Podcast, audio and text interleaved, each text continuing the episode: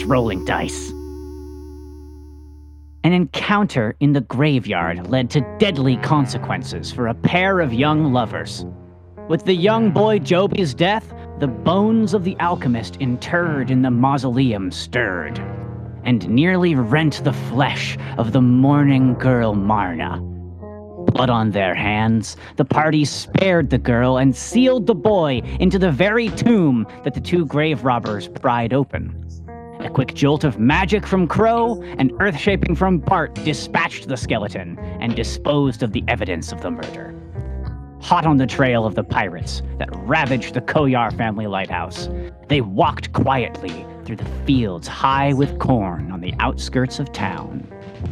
Hatching a plan, the Tabaxi and Goblin agree reluctantly to allow the human and dwarf to shackle them and masquerade as bounty hunters or slavers. We'll see. As they enter the town at night from the inland road, we rejoin them now. They peer out from between the cornstalks towards several lantern lit buildings and misty cobblestone streets. What do you do? Well,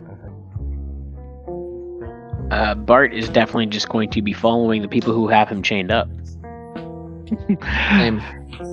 I think uh, Cars is kind of leading us at this point. It feels Right. Okay? Okay. So, uh, so Cars, um, Cars turns to the party. First, he's gonna take a look at Bart, look him up and down, and uh, I say, Bart, your legs, can they hold still? Can you? Do we need to find a place to rest for the night, or can we press on? I'm fine. My legs, I patched it up. I've no problems continuing on. We have to get to the bottom of this as fast as we can. Right, right. Well, I'm not exactly sure when the ship had docked here, so. Crow, trees, Bond, what's it? What do you folks think? Should we head to the docks first, or perhaps do you think the pirates may have taken uh, refuge in a local tavern around here? Should we go there first?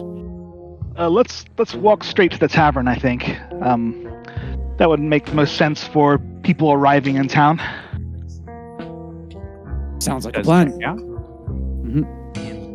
All right. So well, just to your to your west here, um, and a reminder to the left on the map is north. Uh, there's a compass rose in the bottom right of the map. So to the west, along this road, uh, you're you've got the river on your right, and you've got the sloping, gentle hills of the town to your left.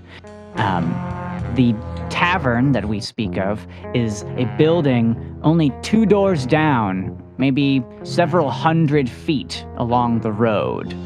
Um, and it's clear that it is a tavern as there are drinking patrons on the porch. There's a balcony, even that you can see from here, uh, that has a couple of uh, braziers lighting up the night. all right. Hey, Um, as we as we walk, kind of before we get close, um, Crow will say, "I think we should probably get our story straight first, uh, bef- before we head in there." So, uh, we already decided that you two are called the Pretty Boys, a very uh, imposing name for a couple of bandits. Uh, cars, um, uh, call me uh, uh, Ingrid. My name is Ingrid now. Uh, what should I call you? Um, I guess you could call me Kraz. Kraz. That's very creative. All right, Kraz. Um, and I will say that these two are uh, they were escaped prisoners from Schloss Gletscher, and we've tracked them down here. So that way, if anyone asks us anything about where we're from, we'll we'll be able to answer at least somewhat accurately. Sound good? A great idea. A great idea. I love it. All right. Let's uh, Sounds pretty let's good it to then. me. I think it might be good if maybe one of you took my rapier so it I so I'm not armed to make it a little more convincing. All right. Sounds good. I'll yoink it. And I'll pretend to be putting up a test uh uh like protesting to my arrest every once in a while to just try to sell it. trying to struggle in the Yeah, manacles and stuff. feigning, feigning struggling. Right. And, and we, we left them unlocked, right? The manacles? Yes, they're Yes, unlocked. Okay. You gave each of the prisoners here the key to the manacle and left them unlocked. So even if they found themselves in a tricky situation, they might be able to unlock it or at least get themselves out in some way. Right. Okay. All right. Let's hit the tavern. Yes. Quickly now. So, at what we see, as you're walking along the river's bank, you pass by a house. And there's just a single candle burning in a lantern on the front porch. Uh, you can see wax is dripped all over down the uh, the front of, of that uh, sconce that it's in, and no one moves inside the house. As you pass the next house, it's completely dark, and you round the corner onto a surprisingly busy street for the middle of the night. Um, where we last left off, I believe I said it was one or a little after that in the morning. Oh, so, what does the crowd look like? Are they like drunken revelers? Are they, you know, walking around with purpose? Well, what do we see? I think you see a combination of that. I think you see very much like a Wild West town on the main street here, um, or this this spur running off the main street. Um, you see people standing outside and talking in the mist. Uh, you see people pushing hand carts with goods, mostly headed uh, towards the docks. You you guess. You see uh, several people drinking on multiple balconies uh, line the tops of these houses. Uh, and just ahead to your right as well is uh, an especially large building. Um, this one, uh, it looks like it has columns and um, a, a large rounded chamber. Uh, kind of in the inside uh, of, of a courtyard. Um, it looks official, governmental almost. Would be this building right here, The beyond the tavern.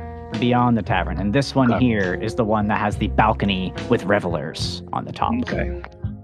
Uh, Um, other than that, shops look closed. Um, there are lights on, like little candles flickering in the windows uh, of the second stories, third stories of some of these buildings. People burning the midnight oil. How close are we to these people now? The the tavern. No, to just people in the street. Are we like There's, next I think, up you as you think that as you're walking up here, you you see that there are traffic. There's traffic flowing both ways on this street. Uh, to your right, uh, as you're at this intersection with the main street here, is a bridge that is covered in ramshackle housing. Um, it looks much denser than the larger stately buildings here. Uh, and there's several groups of people, two by two, three by four by five, coming down towards the center of town. Um, you, you see a large man walk by with a swordfish.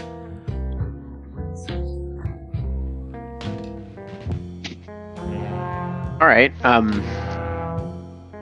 Bart is just immediately going to snap into character once they get close to the crowd or just closer to other people, and is Yeah. going to be like, Stop tugging on me so hard or I'll bite your ankles, you little girl. and I'm going to like start struggling. I'll, The- sh- I'll shake man Bart really hard. the man with the swordfish just cocks an eye at you, kind of, but then just keeps walking towards the docks. Breeze looks longingly at the swordfish. Just All right. Sniffing. Come along, you two. Come along. Let's go. We're gonna find, see if we can turn a pretty penny on you. Ah, you're lucky you found us. You scrub face. I spit on the ground at his feet. Yeah, that's right. You tell him, pretty. You guys gonna get into a fight right here now? Is that just to really keep it in character? Roll initiative. Yeah. we, we, we, these people didn't even lock us up. The They pretty didn't even boys lock escaped. Total party kill. Everybody dies. Okay. I'm gonna turn to uh, Bart and be like, "Oh, we forgot to uh, come up with names ourselves. Uh, I'm, I'm Bark. Wait, that sounds like your name. Yeah, maybe there's something else. Wait, Uh. what, what are we? What, are we called? We're called what? We're called pretty boys. Is that what we're called? I forgot. I mean, you're pretty pretty. Now, why don't Why don't you be pretty and I'll be boys? All right, There you go. works See? for me. Yeah. All right, they're never gonna take us alive. An Wait, elaborate they took us alive. Okay, so uh, I think as you guys sort of try on your new characters for size and uh, stretch your thespian muscles, uh, you you come to the front of this tavern if you if you would. Yep, that's the plan, I believe. All right, then I'm gonna move you over to a new map here. Ooh. I love maps, Maps. but this map is just pure nothingness. Oh wait, never mind. There it is. I see. Can you see things? Yes, to the what, what can you see? There's Little a there. sliver the of open. light there. Okay, Yeah. th- that is um in our game world that is to the north at the moment. We just have to keep the theater of imagination. Is- you're coming up here. It's almost impossible to orient all the things the right way. Yeah, That's yeah. fine. Um, It's okay. I think just maybe don't tell us unless it matters because it's very confusing. well, yeah, uh, but that's what, but when you say to the east, it's like that's not the east. Just sure, sure. make That clear. Um, yeah. East. Um, No, does yeah, this uh, tavern right have on the like a, a name on it or anything? Yeah, let me drag you guys onto the map really quickly here, and then we'll sort of catch back up to you. Walk up to the tavern. Um, I was not sure you were going to go here or not. Uh, I def- we're definitely in the back, so y'all get in front. You scallywag bounty hunters, get up there. Oh yeah, in the front. Okay. Yep. All right. So, this tavern has a uh, old-looking fishing rod hanging over the door here, and the faded wood sign reads "The Snapping Line." There you go. Can you see on the left now? Ooh. Yeah. Yes. Okay. That looks That's inviting. the front of the place. That's the side that you're coming in from. Okay, so the Snapping Line Tavern. Uh, above the sign, up on the roof, you can see there's a balcony as well that's populated by revelers. I'll reveal it down here. That's the upstairs portion of the map. Very similar to how we did the um, first tavern. And you would be standing here. Yeah. Okay. You walk right in. Let's walk right in. All right through the doors. All right. Go ahead and move your tokens wherever you'd like to be. Okay. There's a lot of buggers in here. That's a lot of folks. Immediately, you are struck by how busy it is for approaching two in the morning. Um, it seems like the idea of last call here might not exist. Um, there's a man with a floppy leather hat with a white feather coming out of it behind the bar who's tapping uh, a new keg right now. Uh, there's an old man at the bar who looks asleep, uh, but has a fully topped off flagon of ale. There are at least three or four tables that have multiple people sitting at them. Some of them look like they're playing games. Some of them look like they are just reading. Some of them converse in low, hushed tones.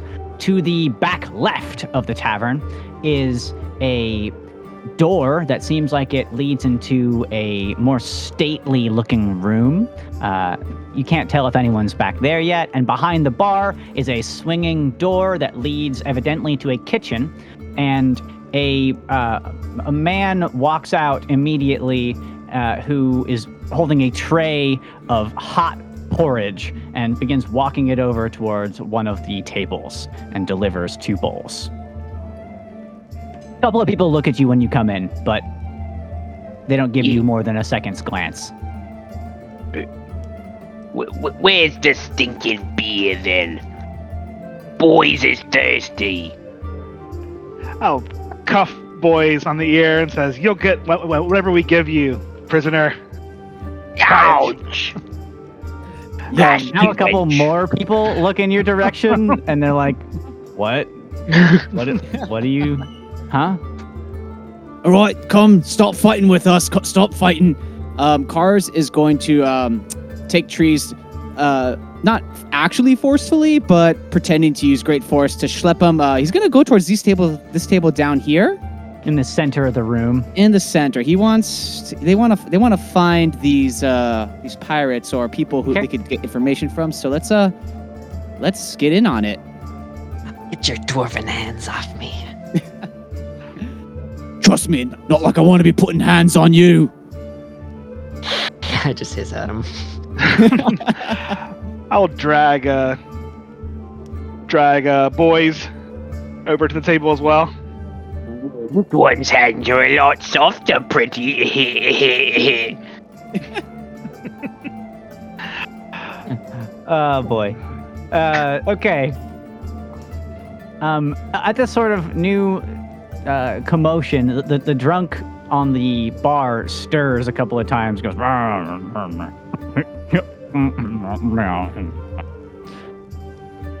And it only takes a couple of moments if you guys are just sort of lingering at the table for the um, for the bartender to walk around out front and sort of stand about 10 feet away from you and say, Oi then, what it'll be? Around the floor. Oh, you take it away.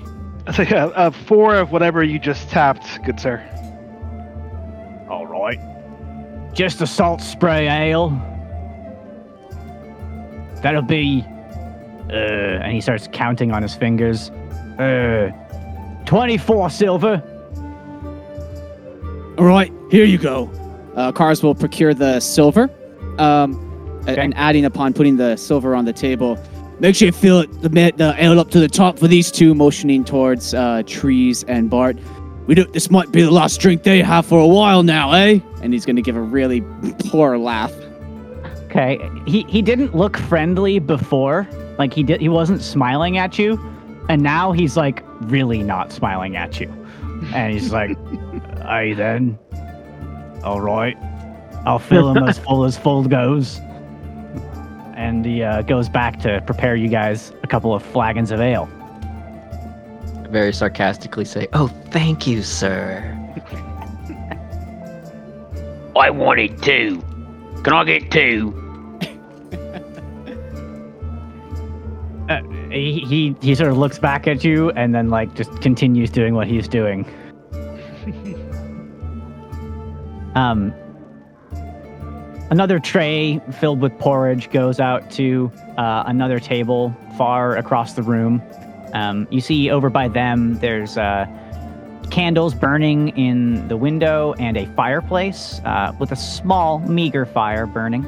Um, there's about five people over there that look like they're pretty, pretty drunk right now. Like hunched over, talking in low voices, rolling dice every once in a while, sometimes laughing. Does Okay, anyone around us appear particularly swashbucklery? A lot of the people around you appear swashbuckly. Um, I'll only just give you a little. If you'd like to try to see, like, read the room here, why don't you give me a perception check or an investigation check? Okay, I think we should. We should. We all should probably go for that, seeing as yeah. Yeah, I was kind of curious if anybody is uh, like taking any notice of us in particular. So we- far, no. People people have, you know, looked at you more when you started talking than when you entered. Um the drunk at the bar didn't even fully wake up. Okay. Uh, Karzalek, with a natural one, uh, you really are you're too in your character here to to start to uh, really pick up on. You're like, looks like a room filled with swashbucklers. Damn it! Karzalek gets his beer right as he's trying to do the perception check, and he's like, "Oh, it's The inside of the beer mug. It's a beer blah, blah, mug. Look at this beer mug. Wow. Uh, They filled it to so the we top have as I a- asked. we have a 10 and a 12. Uh, trees, do you want to give a perception check as well or investigation? Uh, sure. I mean, I rolled a four, so nice. So probably uh, nothing probably above great. nothing above 15 in this room No. here. Um, well, I can give you something. That's Um, you know, with your combined shifty eyes looking around the room, trying to play it cool, you, you see that, you know, a fair number of people in here are armed. Um, they have similar looking cutlasses, rapiers, uh, scimitars, um, short swords that you recall sometimes the stinging of the, those blades when you fought the pirates. Um, None of them are wearing the telltale teal headband or teal sash of what you have surmised is probably the crew of the Rust Tide Rider. Are they wearing different color headbands and sashes, or is it that they took off their headbands and sashes? There are two distinct groups in here now that you mention it.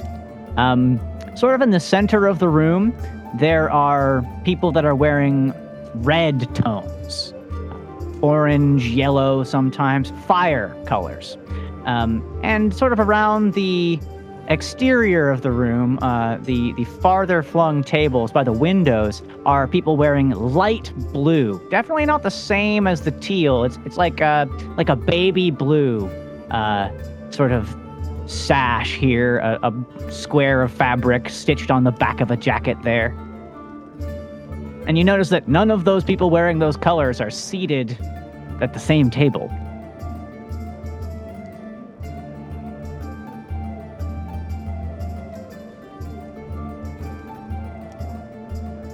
Okay.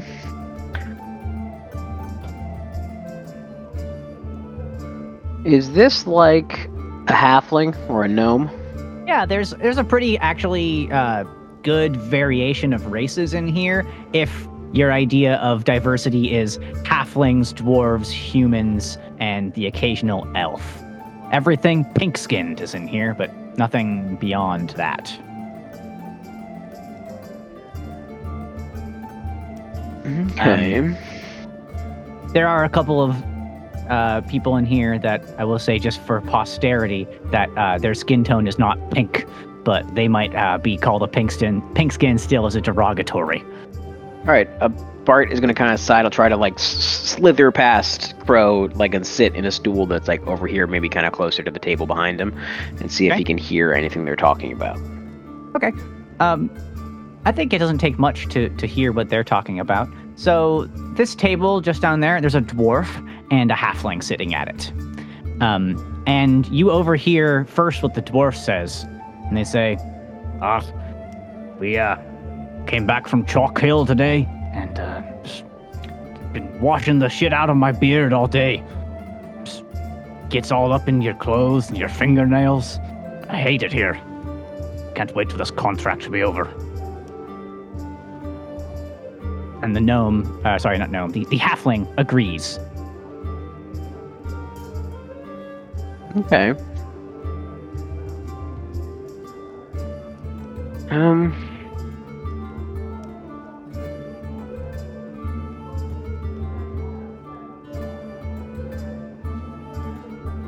Uh, another round of porridge comes out. Uh, this time, just just one bowl uh, being delivered, and he leaves like a, a little vial of hot sauce with this guy as well. Um, and he goes back into uh, behind the bar and lingers for a moment. I want everybody to make me a perception check. I will roll. Ooh. My There roll is go. okay. I rolled a 19 plus nothing. Nice. It's a 19. So the prisoners can uh, pick up all Oh, this. the, the pretty boys understand what's going down. The perceptive boys is Okay. probably more appropriate. um, Bart and Trees with a 17 and a 19. You look at this man who's standing behind the bar who's been serving porridge, walked by you a couple of times, and you do a double take. And it it can't be the same boy from the cemetery. It's it's not him, but he looks just like him. But maybe just a few years older. Oh shit. Joby's got a brother. Uh-oh. Uh-oh. Do you say that out loud? No, I do not. Okay. okay. Maybe I kind of like mutter it to trees, like uh, Sure. into my chest while like leaning towards him, and because we're both seeing the same thing, right? Okay, sure, but like you you like mention quietly. Yeah. Oh shit, Joby's got a brother. Okay. Yeah, and nod my Um, head. Can I uh, elbow Crow and Yeah. nod to uh, nod to Joby's brother? You can all non-verbally sort of like you know make eyes over at this person. Yeah, I, I give Crow a very awkward grimace and like nod my head towards the familiar face. I think when Crow catches a glimpse of uh, the older Joby, she can't really hide that she's kind of like dismayed and shocked, and Hmm. like kind of goes pale. Her mouth falls open a little bit, and she stares. As this as this is happening, um, the older version of Joby here um, is talking to the bartender with the floppy hat, uh, and he's you can't hear what he's saying over the the, the crowd here because they're talking quietly too, um, but he he looks like worried a little bit, um, and he puts a hand on the back of his neck one time and like scrunches it a little bit. And the the guy with the floppy hat nods and pats him on the shoulder, and then you see the uh, the man that's been serving porridge go back to the kitchen. Uh, and a couple of moments pass, and he's been in and out over and over again, and he doesn't come back out. Cars will lean over to the table, um, addressing Crow. That loud over there, the serving boy. You don't think. Kind of leaving off as an insinuation. Mm. Couldn't be a ghost, right? Maybe Joby didn't actually die and he's just aged three or four years magically. But I was thinking. Yeah, pretty boy's got big brains. Maybe they figured out the secret. I'll, I'll uh, Crow kind of just really quietly says, "It looks like he's worried about his brother."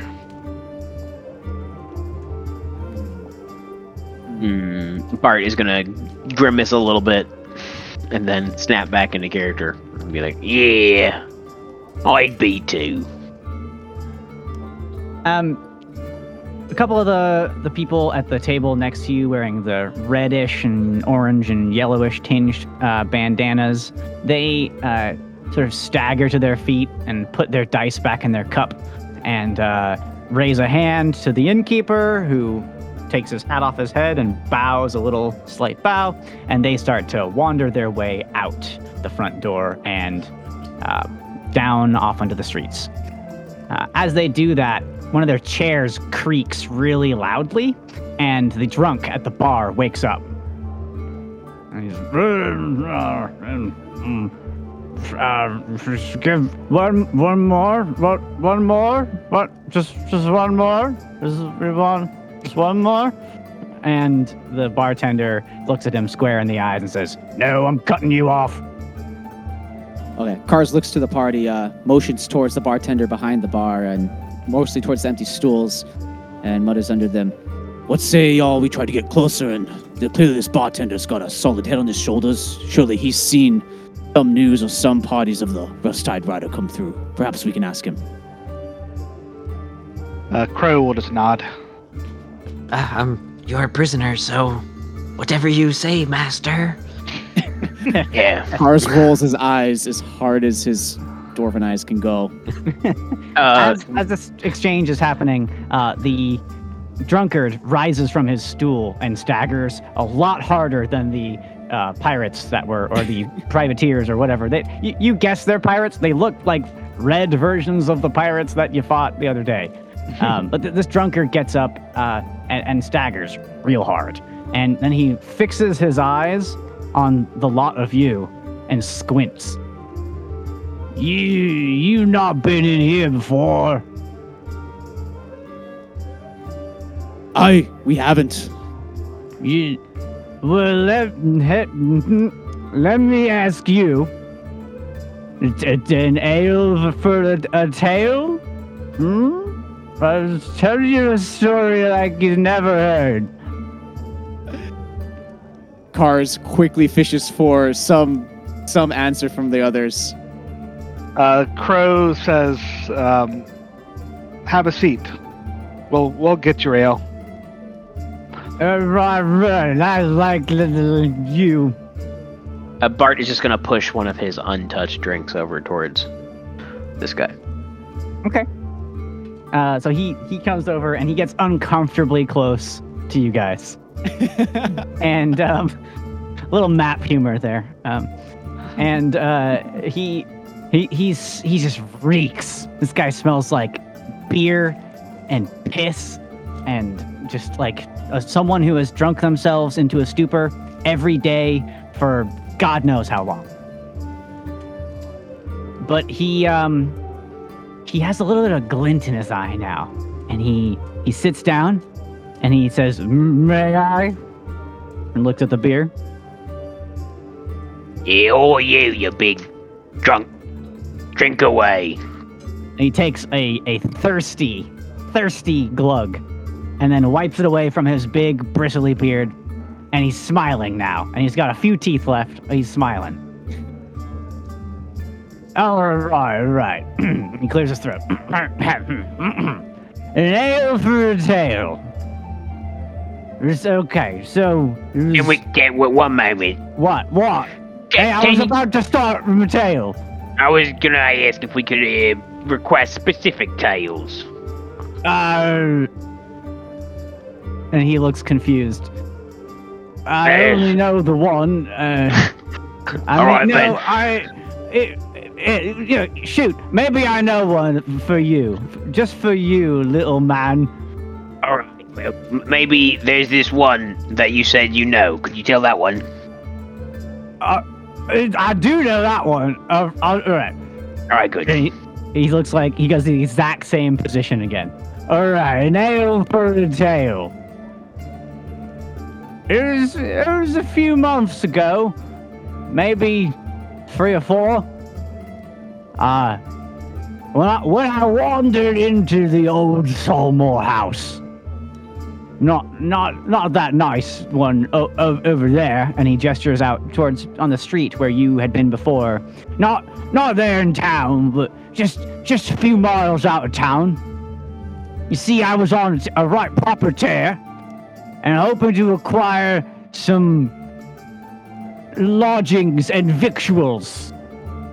Uh, encouraged by the prospect of old Solmore's wine cellar, I uh, I just decided to um, and he, he sort of starts like miming his whole story. I decided to to descend the stairs. After after pushing this door open in the back, real real quiet like. That's when I heard it. And his, his eyes go wide. Ghastly shrieks and piercing wails. And and and he looks around, and you can see that the uh, a couple of people nearby are rolling their eyes, like they've heard this a million times. And it, it must have been a vampire, ten feet tall, or and it was a spirit, a whole whole family of ghosts. And and so I so I ran and I ran, frightened out of my wits. And this this place I, I'm thinking is is surely haunted. But brave as I am, I would not risk my life for a drink and a dry place to rest these bones. No, no. So too old for that now, eh? So you, I, I, found myself a place to sleep in the garden, and next morning went on my way. Uh, what? You slept in, in the garden of, of the haunted house. Well, they had is a big garden. So, uh, how I far was away? tired. Yeah, yeah, yeah, yeah. I bet you was. Oh, it's a good story, tired. mate. It's a good story. Th- thanks. I like it. Here, have another Maybe- beer. I'm gonna On push second him. thought, maybe I do know a second story. And he finishes the first beer. Right, I push him the second one that I got. Wait, so who, who doesn't have a beer now? Um, uh, Crow would have uh, left both in front of Bart before. Okay. Oh, okay. Got it. Got it. Got it. So you push him another beer, and he says, "All right, all right.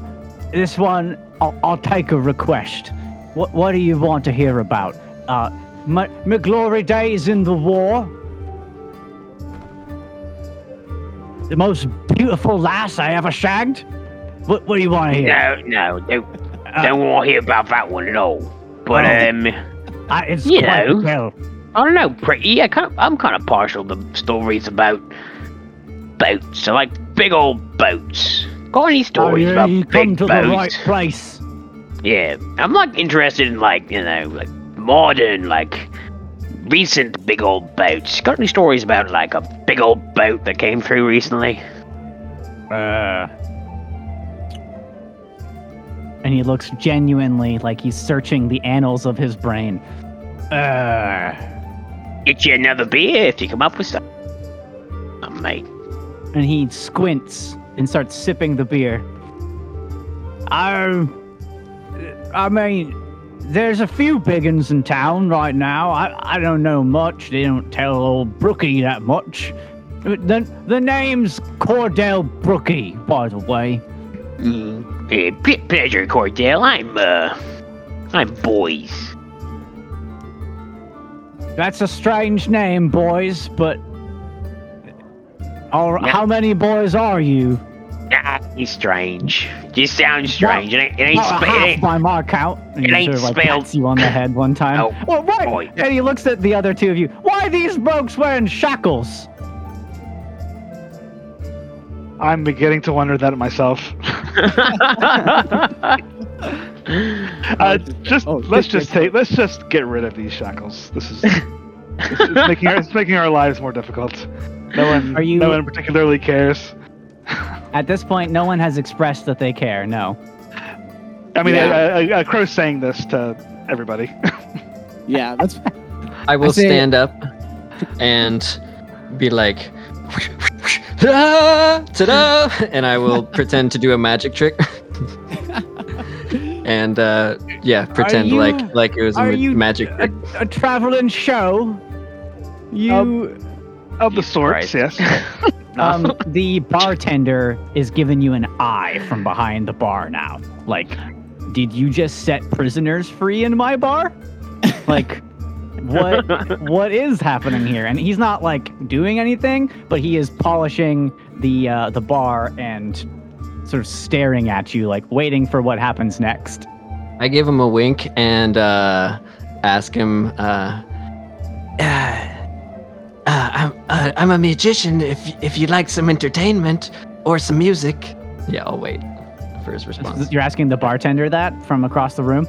I, s- I s- if he's like looking at me like He's looking right at you guys. yeah, for sure. and yeah. like that's what I'm playing off. So like, if we're taking off Okay. our manacles, we gotta play it off somehow, right? Uh, he squints, keeps polishing the bar, and he says, "Noise curfew's at three. You uh, you want?"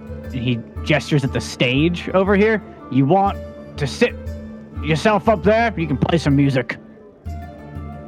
Uh, magic? what did you say you do?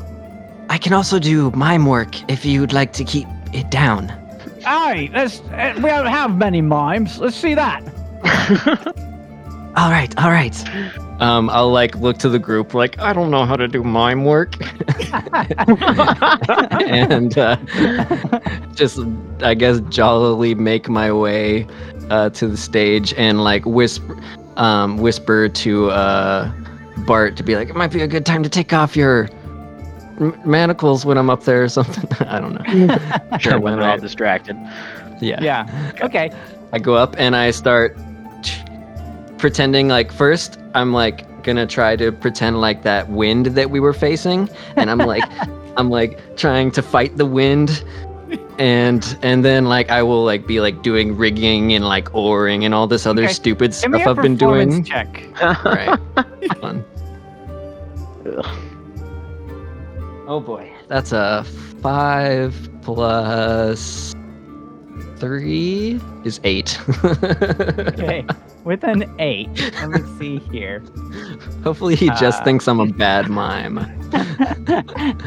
I mean, you guys aren't Uh, like acting crazy like your prisoners is escaping though, so Hold on, I need to read something really quickly here. Um, you love to hear it. so you got an eight. Yep, an eight. You uh, you notice that when you start doing nautical themed miming, um, that a couple of the sea, uh, a couple of the seafaring, swarthy looking types in here are actually watching you, uh, and a couple of them throw coins at you at the stage. Um, a couple of them who are playing dice behind you, each of them throw two silver, so that's a total of ten silver, uh, and then the two closest to you throw uh, a handful of 28 copper pieces at you, and they clatter on the stage. Oh, I I bow. Um, the, the bartender looks at you like amused that you're doing it, uh, but he says, and you can hear it from here, uh, thinks he's a mime, more like a fool. Or a jester, I'll take it. Just some entertainment. Uh, he shakes his head, and, and and you can you can tell that he's like, man, fucking drunk people. I, my job is crazy. I kind of embarrassingly make my way back to the table and start drinking my beer again. Just that like not making Bart- eye contact with most of them. In that time, Bart, are you removing your shackles as well?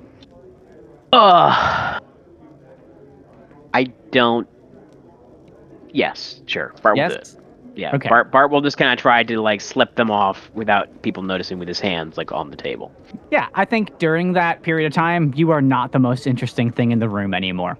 Uh, your party is not. So you, you can just do that. Um, and no one notices. The bartender doesn't give you another evil eye. He's I don't think that he necessarily buys your whole situation here, but he's seen stranger things and doesn't want to make a Right. problem. We're not being violent, so You're not being fine. violent and you're buying drinks.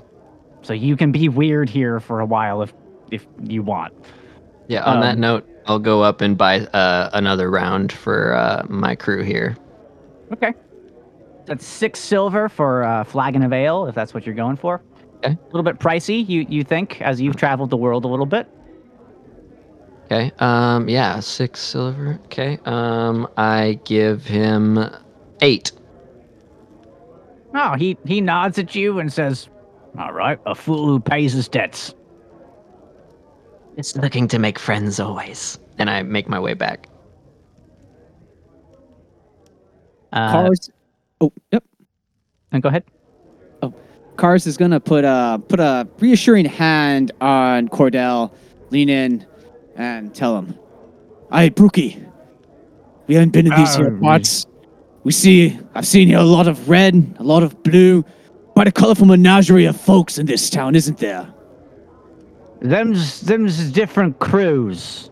They like to wear a uniform, but um, you know, too expensive to buy clothes for everybody.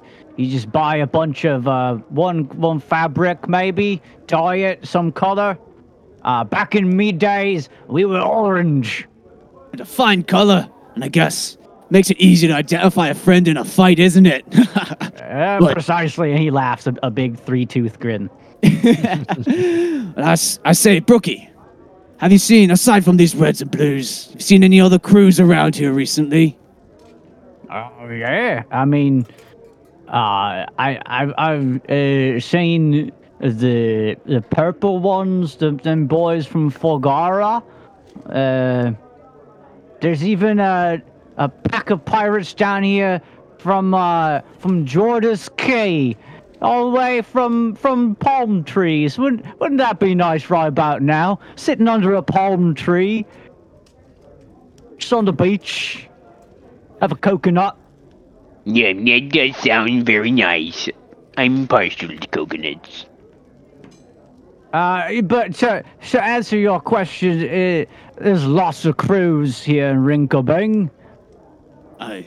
Makes sense, makes sense. You, you, you, you, you, you folks need, uh, need answers. I, I must admit, I'm more of a uh, spooky storyteller. If you, um, do you want to hear the one about the vampire again? I could tell that one for days.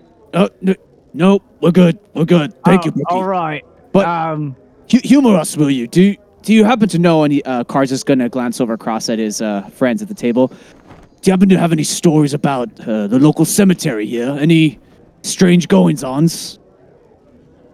yeah, you you're asking about me story. The up up in the cemetery, old Solmore Cemetery. There's a there's uh, a a a big grave, an altar.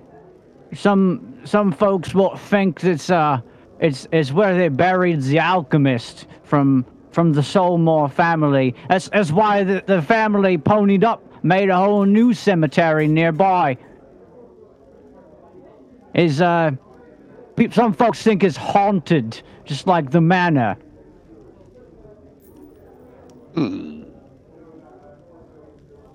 I know that that's a funny story now, isn't it? Like I said, truth as well. A whole family of ghosts. Or that's what I said, right? There's, Yep, there's yep. ghosts. Family of All right. ghosts. And, and Yeah. a 10 foot tall vampire. It's, uh, yeah. Oh yeah, yeah, that too. Yeah. Uh, Bart is going to shuffle up and uh, ask for some sparkling water, or just some water. Uh, he looks at you, the bartender, and I don't think he knows what sparkling water is. Um, Yeah, He's like, maybe you- you mineral want water. that Sparkles. Yeah. You from? You from? Not round here then. No, no, not from around here. The only water that bubbles up round here, you don't want to drink. Mm, Fair enough, friend. Fair enough. I'll just take whatever water you got that's safe to drink then. We got a barrel going, and he cracks open uh, the side of uh, a barrel and reaches a, a mug down into it and puts it in front of you, and it is not appetizing. He says, I'll be a copper." Yeah, give him a copper. Mm, this this happened often. Just craziness Wh- and what? drunkards here. And just kind of gesture over the at the crowd of people behind me. He sort of shifts to uh, polishing a different area of the bar, and he shakes his head at you, and he says, "Night's not too different from any other night." I They, they look harmless to me. Yes, It's yes. just that you're friends. If uh, if you were looking for like where where do there, how many docks do you have in this town? Where big boats come I in? don't know how many exactly. S- Several. At least half a dozen wharfs big enough for for galleons and caravels. And I, I'm not a sailor, I must admit. I'm I'm a bartender by trade. I see, I see. No worries, friend. And I'm going to wander off with my glass of water.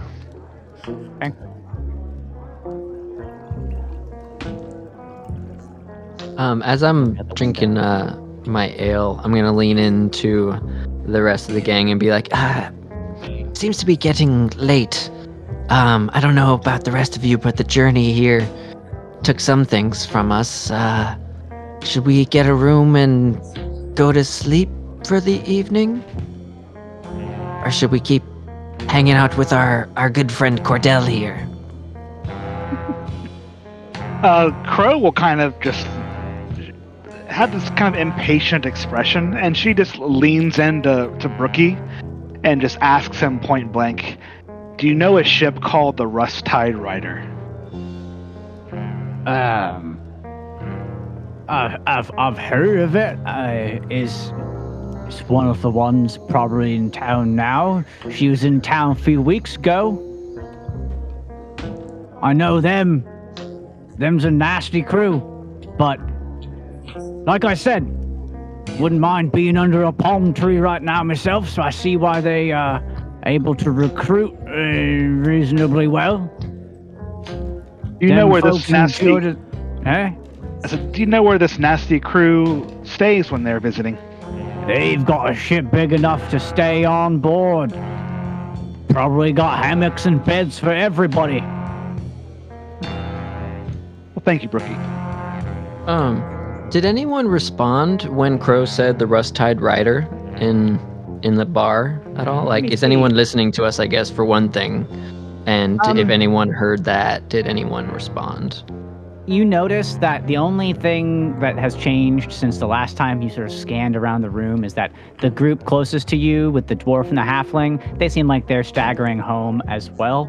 Um, no one seemed to, you know, train their gaze on you, and you didn't notice anybody like fall quiet when you said the name. Um, Cool. If anything, it just seems like kind of the, the night here in the bar is winding to a close as uh, it begins to be after two in the morning. I suppose Trees is right.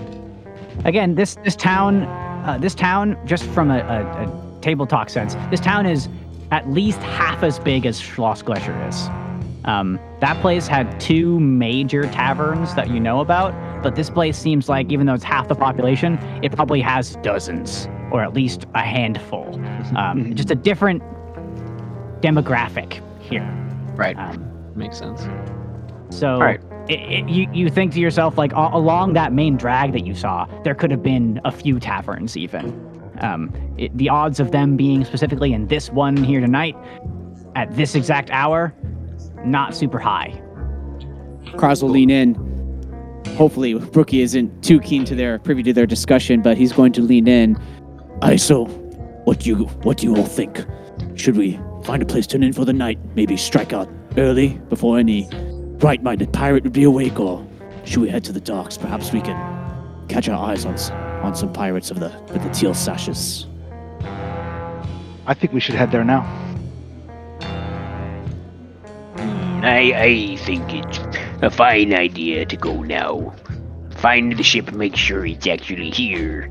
And then, if there's no movement, wait until dawn to see if we can follow one of them or some such. This makes sense. That sounds Shall I good to put me. us? Shall I put us back on the city map then? I think so. Go. All right. And can I just clarify something from the conversation with uh, Brookie? He said that the Rust Tide Rider did. Did it seem like it was the same ship that's from the Jordis Key? Yeah. Okay. Hmm. So, um, I guess one thing I would like ask him, I guess, before we leave is like if he, uh, uh, do you know if they're going, if they're here for long, or do you have any information about that? Just Uh, if if it's anything like before, they they're here, then they're gone, then they're here, then they're gone. I can't say how many days between. Mm, I've I've been doing this uh, here tale for an ale for a few years. Well, that's some tale that you've got to tell. Um, I uh, take out uh, three copper pieces and pad them on his jacket and let them fall into his pocket. He looks very genuinely happy. He's he has these ruddy, big Santa Claus cheeks, you know, and he's like, "Oh, thank you, kitty cat." Uh, oh, Ah, now don't let us find you in a ditch in the morning. oh, I, all right. eh. All right, and we head out. Okay. Wonderful. Back on the street. It's approaching three in the morning. Not dawn yet, but it will be dawn soonish. What's the game plan here? Bart just wants to get eyes on the ship. Is basically where he's at right Yeah, now to make sure whether it's here or not. Yeah. I, I think I, I follow on that. Yeah. There are when you exit this tavern, there your exit right here. There's a left turn, a right turn, and there's an alley in front of you. What is uh what would you like to do? I think I think we know the the general direction of the docks because that's where the Yeah. water is. So But you're Oh. left, left, left. Left, left, left, and, until you Yeah. get to the the MacGuffin and you win the campaign. Yes. Okay. So take a left and head back to the intersection that you were at moments ago, and then track through around the road to the docks. Right? Yeah, Yes. it's, uh, following the shoreline. Okay, and Just that, like that keeping way an eye just out for ships and stuff. yeah yeah exactly that way is more more like it because there's not a road between those structures there. Um, Okay, and it's the so- biggest ship, so it should be pretty easy to spot. Right, right. So you walk down to the intersection of um let's see here. Let's look at my guide here. So you you come to an intersection um at the mouth of this river, like where the the river turns into the bay that this sits on. Um and it says on a old worn sign flapping uh, in the slight breeze uh, Shark Fin Bridge. And this is the one I described as covered in shacks, um, ramshackle construction with lights on in several of them, like little paper lanterns hanging across some of it. Um, and seems like it's on this side of town. If you were to follow the bridge across, it looks much more worn and like a slum over there. Um, to your left is another street that runs parallel to the road that you were just on. And this one has small market stalls that look all closed. It has stores of lumber and stone and bales of hay under uh, tarps and all sorts of goods uh, sort of arrayed to be transported from here to somewhere or just arrived. Um, docked at this uh, collection of wharfs here, there's about four or five in your view. Uh, each of them have lanterns on them uh, before the coast bends up uh, to the east. The wharfs in front of you, there's really only one large ship um, that you can see and a collection of smaller ones. I'll put it on the map here for you. Can you see that? Yes. Ooh, cool. That is a large ship. Um, you estimate it's maybe double the size of your keel boat. And to be super clear, here you see small boats, here small boats, here small boats, here's a big boat. Um, does it look like the boat that we saw before? No, No. Okay. Let's keep on then. Yep. Proceed on Keep our on way along the docks. cruising. Okay. So you continue walking along here. I'll say you can get to right around here, and I will give you some more description. Uh, you pass by on the left now um, the governmental looking building with the columns and the sort of rounded chamber in the middle. Um, and on your right, those closed looking market stalls, you can see uh, a couple of people smoking, sitting on barrels. Uh, a couple of them got green bottles that sort of glint in the lantern light, and they look like they're hanging out before their shift starts, which is probably only in a couple of hours. Um, you also see a couple of people walking, uh, like you saw with hand carts, coming down to this area, and they look like they're about to start setting up shop for the market. Um, Okay. Additionally, ahead of you, see, right ahead of you is a very large tiled, uh, tile roofed building um, that looks very well kept. It has a small garden out front of it, and the entire first floor, the lights are on. Like there's candles and can- uh, candelabras, chandeliers, um, oil lanterns. Does it have any sort of identifying thing, like a signpost, placard? If you continue walking up to it, you you see um, carved in, in in the front of this uh, sort of stone barrier wall between the garden and the street.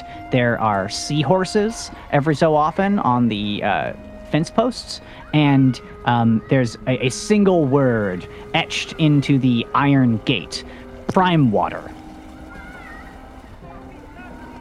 Okay. No new boats swim into view, though.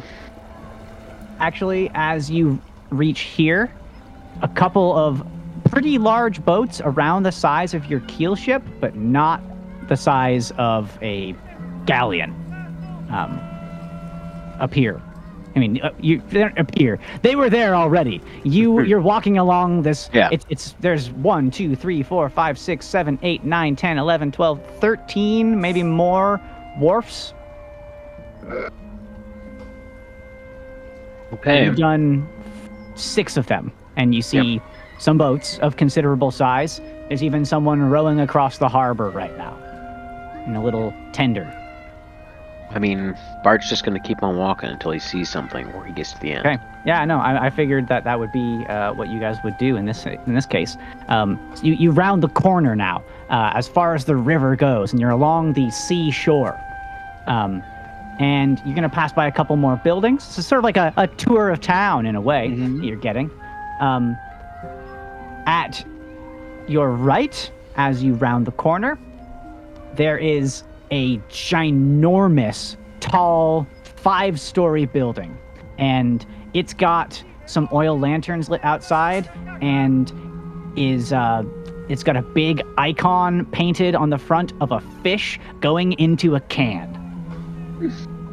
um, on your left is a the telltale smokestacks of a blacksmith's shop.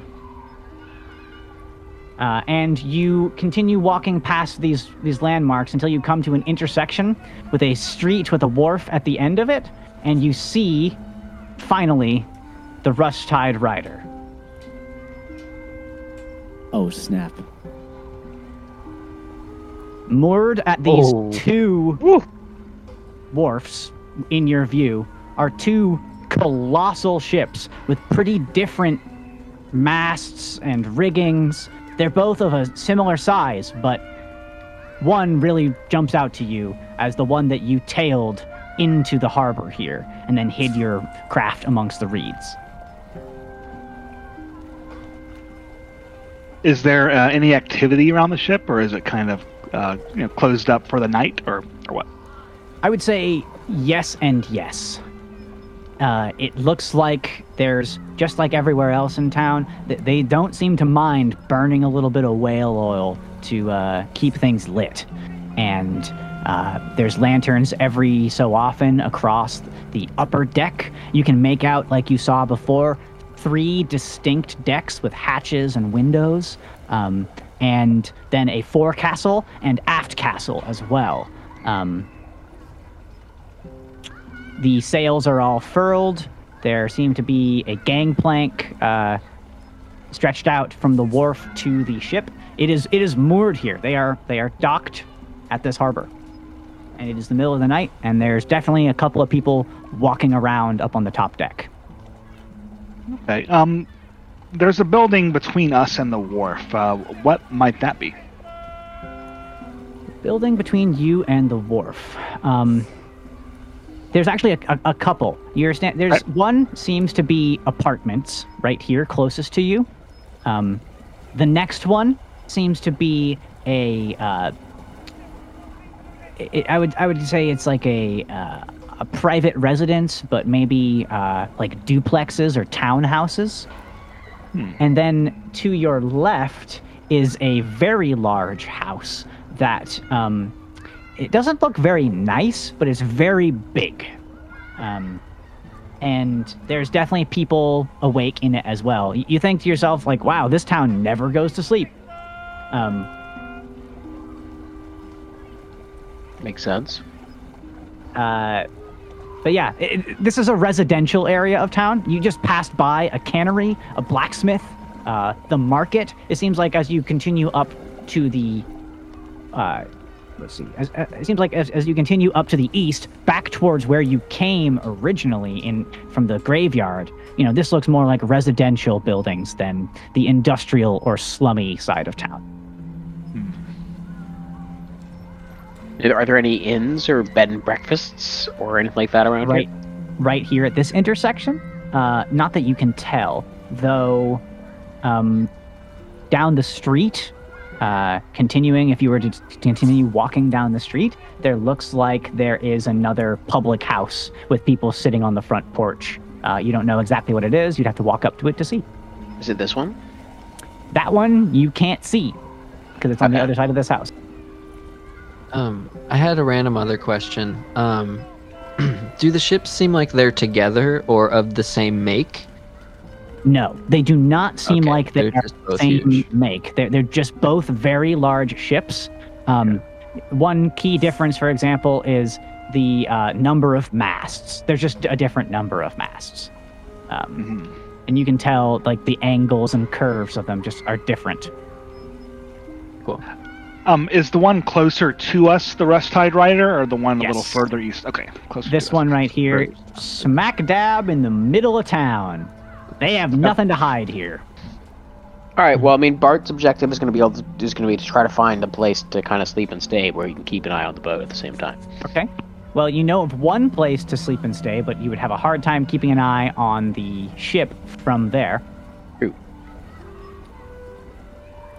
Hmm. I mean, I would go forward and look around, and scan, like you know, do some spirals out from this area looking for a place. just keep is the walking around idea. town, and your your goal is right now to look for a place to stay. That's That would be my within- pitch. Yeah. Unless somebody else has an idea. I I do think that keeping eyes on this boat uh, is the is the key. So maybe is there any place where we could feasibly loiter and and watch the boat without being too inconspicuous? I mean, hanging out on this nice residence front Yeah. patio may seem a little a little suspicious. Um, I think it's, it's a good question, and and I will say, uh, as as you do sort of wonder that, and and sort of like, you know, without trying to make too much of a scene, like look around, like John Travolta in that in that GIF. yeah. Uh, uh, like, what, what do we do now? Um, you you see that this big house next to you. Um, there's people coming and going from it, even at this hour, and there's like a smoking patio. Um, it doesn't look like an inn, but it's like there's clearly people, and you could probably ask them, like, "Hey, what's the deal with this house? Can we stay here?" But uh, I'm not just gonna say you immediately find an inn exactly where you want it to be. You know, you guys got to go explore and find it yourself. Let's go to that place. Heck yeah. Yeah.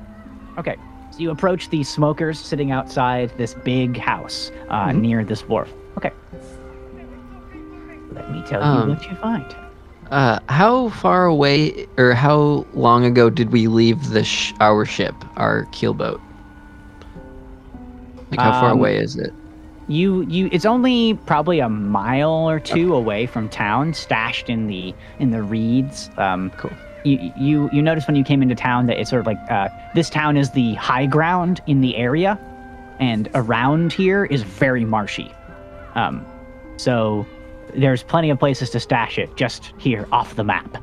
You know, maybe population of permanent residents of like a thousand people or so, and people coming and going all the time. Okay. Um, So if they leave, our ship, our boat isn't that far away. No, yeah, your boat would back. you'd be able to run back there within half an hour easily and follow them or something, you know, uh, if that was your plan. So, but this this house right right outside here, um, you see uh, flyers actually um, sort of scattered around at the uh, the base of this uh, entrance to this house, where there are a couple of uh, miscreant looking people with you know kind of not so nice clothes. Like look like they're, they're down on their luck. Um, they're they're sitting there and they look up expectantly at you when you walk up.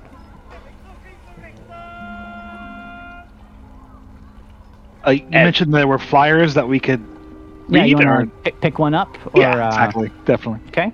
Let me tell you what it says my dog's doing crazy shit now too. Okay hold on. Okay. So the flyers they read any information relating to the vermilion ring. Please submit at the hansmeister's office. 100 gold pieces to anyone who can provide information about an organization called the Vermilion Ring. And it's got a picture on it of a silhouette of a person with a question mark in the middle of them. Mysterious. And I these imagine- flyers look like they were discarded and just like all over the floor of this uh, entranceway to this big house with these sort of like teenagers looking at you smoking a cigarette at three in the morning. Have we heard of the Vermilion Ring? Um, I don't think so. No. Cool. Um, you guys aren't frequenters of, of this town in particular, and uh, the best you're, you're guessing here is maybe this is a more local problem. Cool. Is there a, a free table or free chairs around? Um, so it's not like a, a table and chair situation. It's just like a little gravel smoking area, um, outside this big house here. Uh, I'm Bart is just gonna walk up to the closest team and be like, Excuse me. Is it okay if uh we uh stick around here? I bum a smoke off you if I could as well.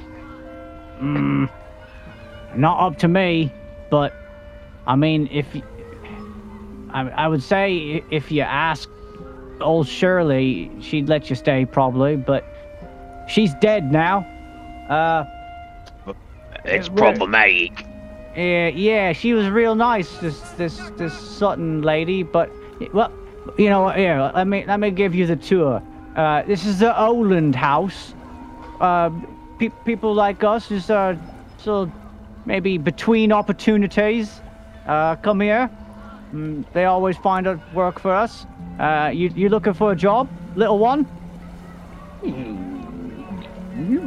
For now, just looking for a place to rest my feet. Maybe have a smoke. he, he laughs. Eh, You rest your feet at night, maybe, if you don't have duties. But uh, the deal here is you work, you eat, and sleep. Yeah, it's fair, but it's night right now, so I'll, I'll rest my feet. Sure, there's dishes need be doing. Are, are you suggesting that I go into this place and do dishes? Look, look, little little punk here. I, I'm suggesting that you do something if you want something. All right? You asked me. Here's the deal. That's the deal. Fair, fair enough. I, I shall avail myself. Point me to the dish pit. Uh, in in here, and he just gestures back, and you sort of see like this house is. As you all walk in, there's a big, long table with a few people sitting at it. They look tired. Uh, some of them look like they've been up all night. Some of them look like they're just getting up now. Um, and it seems like not so much an inn, but like a boarding house. Um, and the deal is you work on one of the big things on the chalkboard, uh, and you get to stay and eat. You don't, you gotta leave. "What's on the chalkboard?"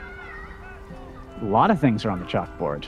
Um, every chore you can imagine. There's uh, mucking the uh, sewer drain that comes out of the latrine. There is doing dishes. There's cooking meals. There's two sailing ships that uh, are looking for crew members for fishing. One's doing crab, and one is doing tuna. Mm. Always Fishing wanted to- town. yeah, wanted to be on Deadliest Catch. Let's go. um, Bart is gonna go up and cross off mucking the the latrine and gonna go muck some latrines while keeping an eye on this boat. Okay. Uh, this is a good time to uh, to maybe go over the state of sanitation in Ringkoping. Um, there isn't any sanitation in Ringkoping. Uh, in Floss Gletscher, there's town water and even town sewer in some places.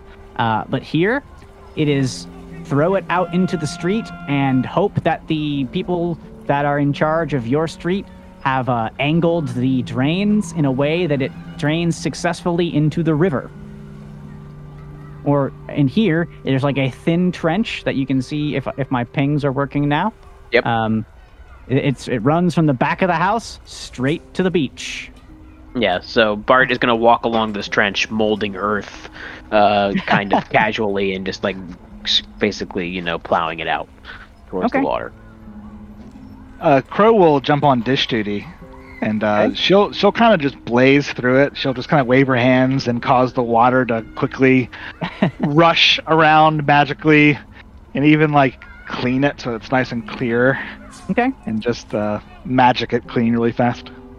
um cars trees what are you guys doing to fit in here No, I don't remember what is left, so I. I Oh, there's there's go. like uh, plenty of household duties. You could go Okay. and make beds. You could go and uh, you know get. Can I cook breakfast? Provisions. Sure, you can offer to cook breakfast. It, it's Cool. uh, it looks like there's four meals they serve a day here, not three. One is served in the middle of the night. Ooh, Taco Bell. Perfect. Fourth meal. I'll make some dirty dishes for uh, Crow to clean. All right, all right. Uh, before And heading cars. in, Cars is gonna he's gonna make one last ditch effort to get some direct information. He's gonna pull out his pipe and tinderbox. He's gonna light it Okay. up uh, with the lads outside. All right. Uh, take a long draw from his pipe, uh, nod his head towards the Rust Tide Rider, and that ship over there. It's the Rust Tide Rider, isn't it? Uh, yeah. Uh, so I've heard. They, uh, What's the deal with that? You see, you see people. Is it a busy ship? Lots of crew coming and going. she's been here a couple of times last few weeks. Uh, the same guy from before says. Uh, you know, uh, I gotta say, usually folks come here and they got a ship like that, they want to burn all their money in town. You know, on the games, ladies, men, friends of yours, and he gestures kind of like knowingly over at the tabaxi. I don't judge anybody what they like. Hey, no judgment here, friend.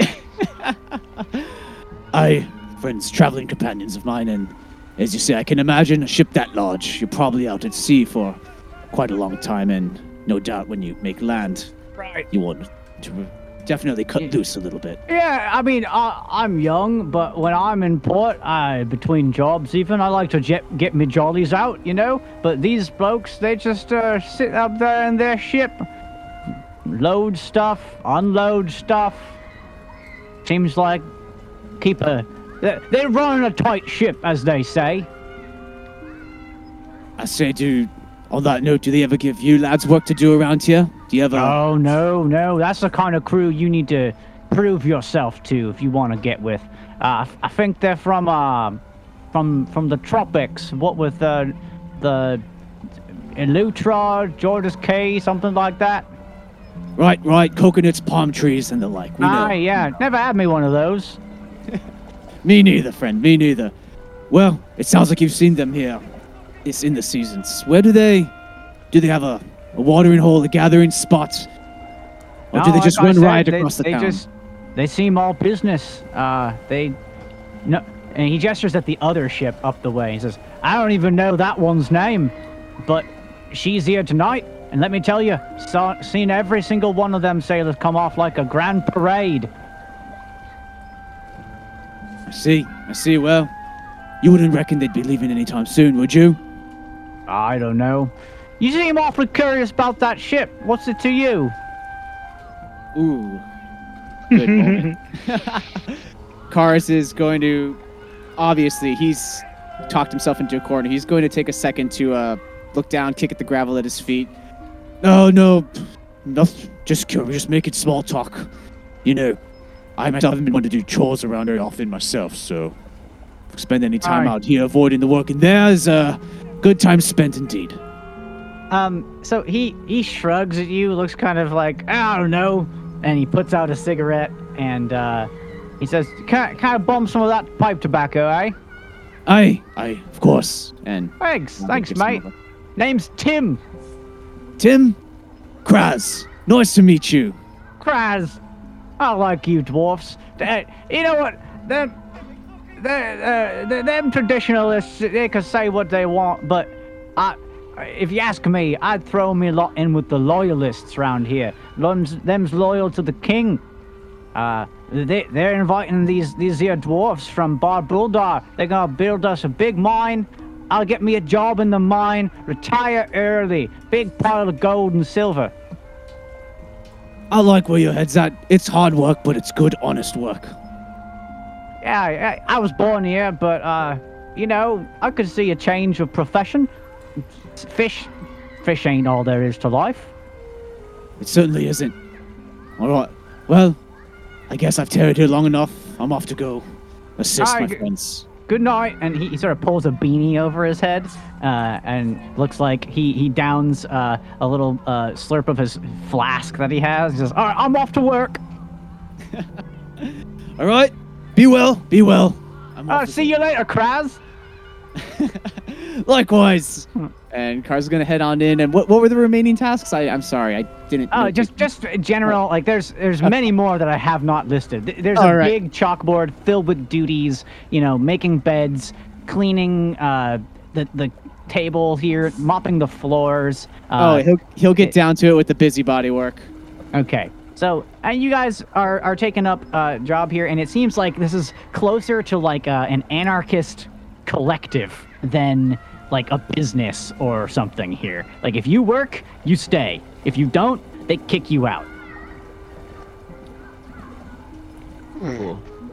Uh, and people are, are like, there's not many folks at this hour compared to what you would estimate during the day based on how many rooms there are around here. But uh, people are rubbing up against you guys and asking you general kind of small talk questions, but no one here seems to be super prying about your, your past. Like maybe this is a place that people go to kind of forget about their past and get a new start. Well, I think the order of business would be to try to find uh, sleeping quarters that sort of face the Rust-Tide Rider.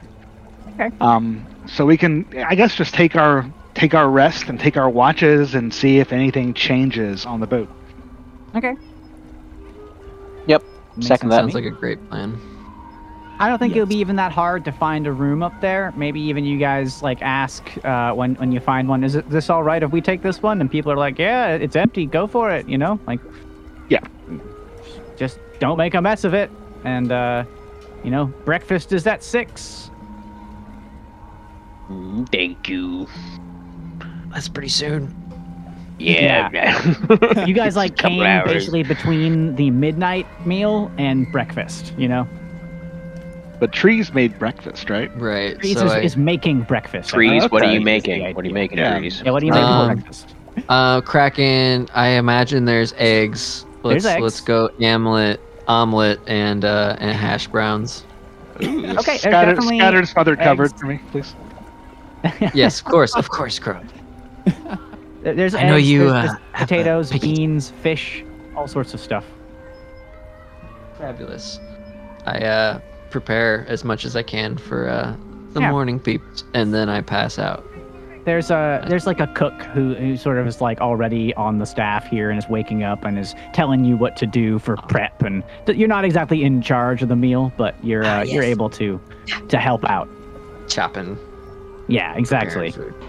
Um, and so I guess we see time pass, and hour after hour, you guys find ways to make yourselves busy here at the Oland house, and the ship doesn't move.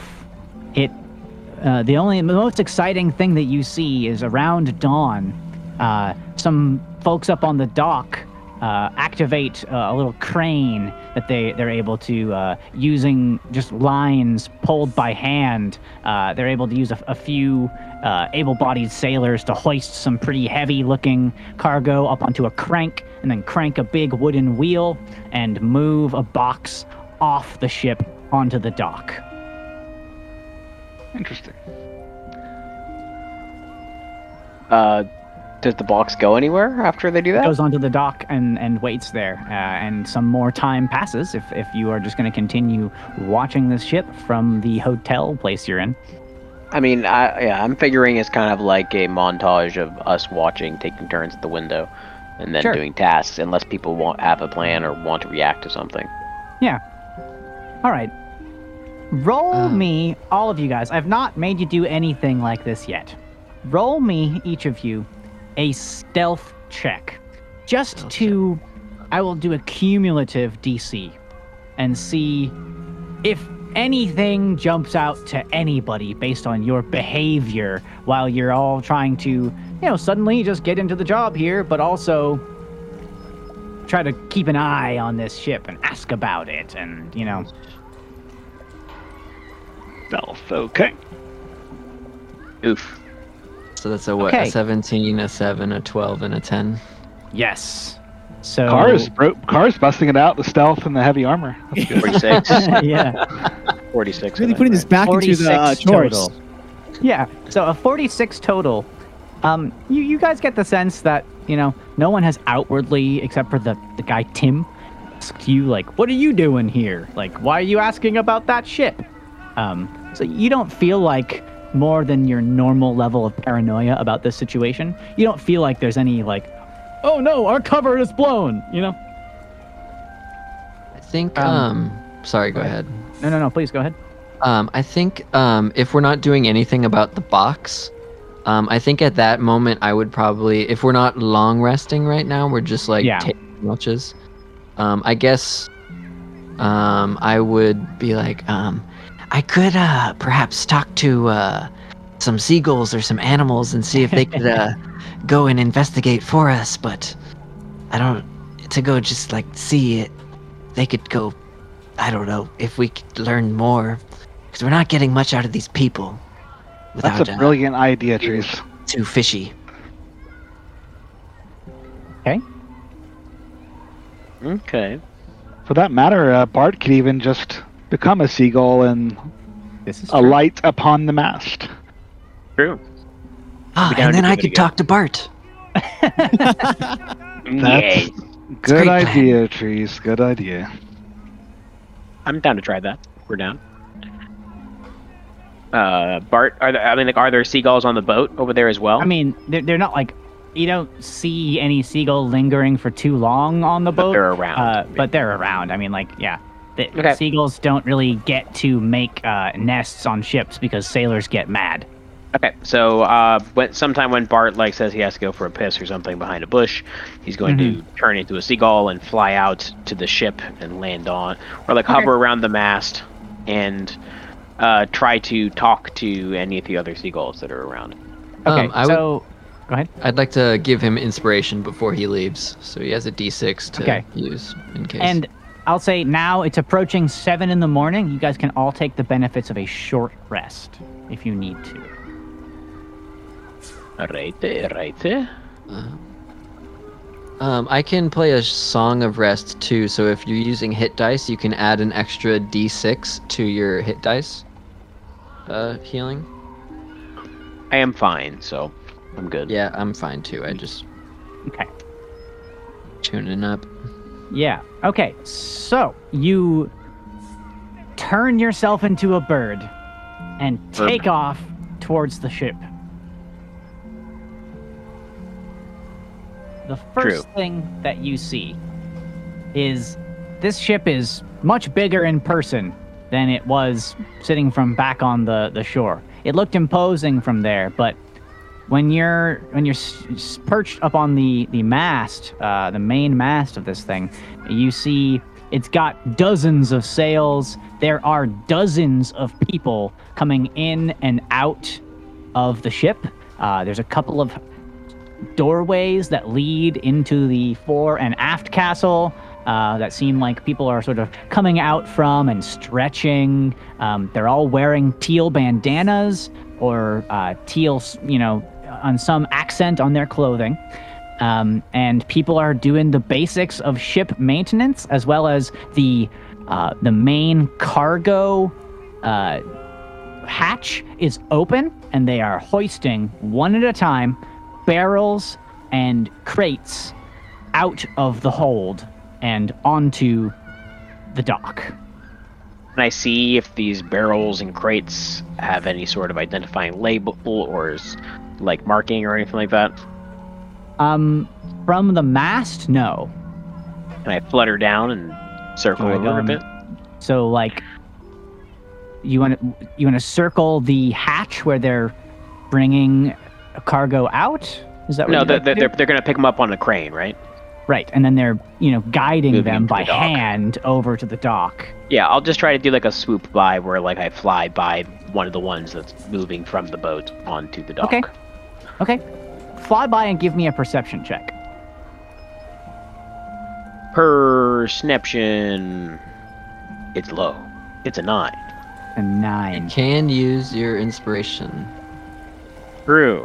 whenever you want. Just a reminder. I feel like a nine is too low unless I get a six.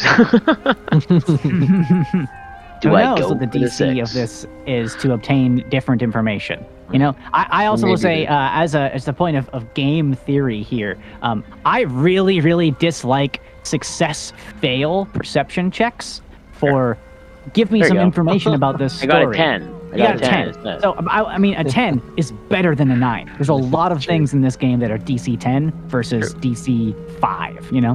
Very true. So, moreover, I, I really uh, I think it's important that you guys understand that as a game master, when somebody rolls a perception check on something, I have options. I can give you the flat out truth. I can give you the truth plus some flavor. I can give you only flavor. I can give you misinformation. I can give you a half truth. I can give you a lot of different stuff. So the it. DC always means something. So, with a I did. 10, as you fly over these crates, you just notice that they're they're a little bit waterlogged. One of them, um, like it drips as it goes, and the only thing you could infer from that is perhaps these are the crates that were pulled from the shipwrecks. Hmm. Okay. Um, I'm gonna go back to uh, see if I can talk to any of the birds then, and basically Okay. ask any of the other birds around here if they have seen uh a small halfling girl with a shock of uh reddish blonde hair and a mole right below her left eye. Okay. Um, you are able to find, uh, just perched on one of the pilings on the dock near the ship, uh, a couple of seagulls that are hanging out and fighting over position there, uh, and you're able to talk to them. What would you, uh, you, you ask if they've seen that girl? Yeah, like a small halfling girl on this Yeah. boat in specific.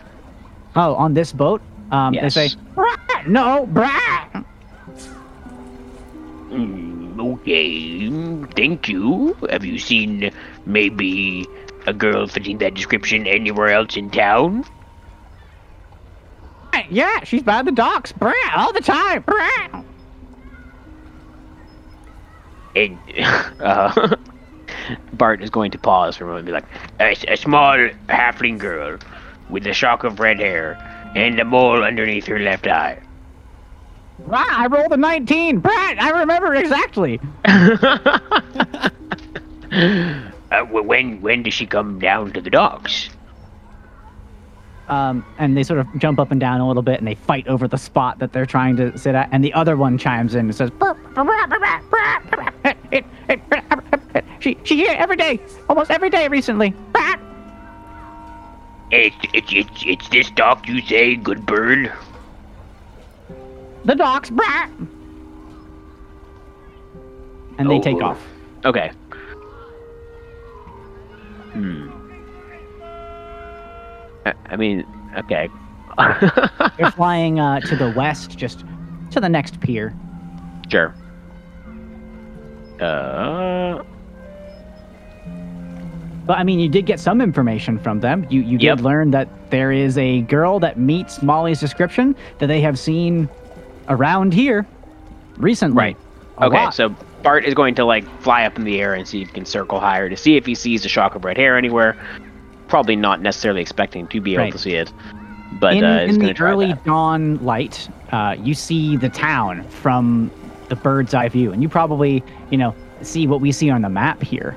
Um, Mhm. This big ridge, uh, sort of ends in a little channel that protects the majority of the uh, of the town's wharfs from the harsh currents of the ocean, uh, and you see the two large ships and a assortment of smaller and medium-sized craft. You see people milling around down there. A couple of people uh, look like they have red hair, but you think to yourself, "No, that can't be her. No, that's not her." You don't see her. Okay. Um, I will fly back down to my compagnones. All right. Uh, I mean, you can't talk to me without expending a spell, right? Uh. Um, I could be ritually casting the entire time you're gone, so I still have two spell slots left. okay, I'm gonna land in your little ritual circle then and hop around a bunch. I'm just like, Boink, boink, boink, boink, boink. And Ah, I'll, yes. I, I will relay the, the story that I was told, and like peck peck a little crude drawing of Molly into the floor.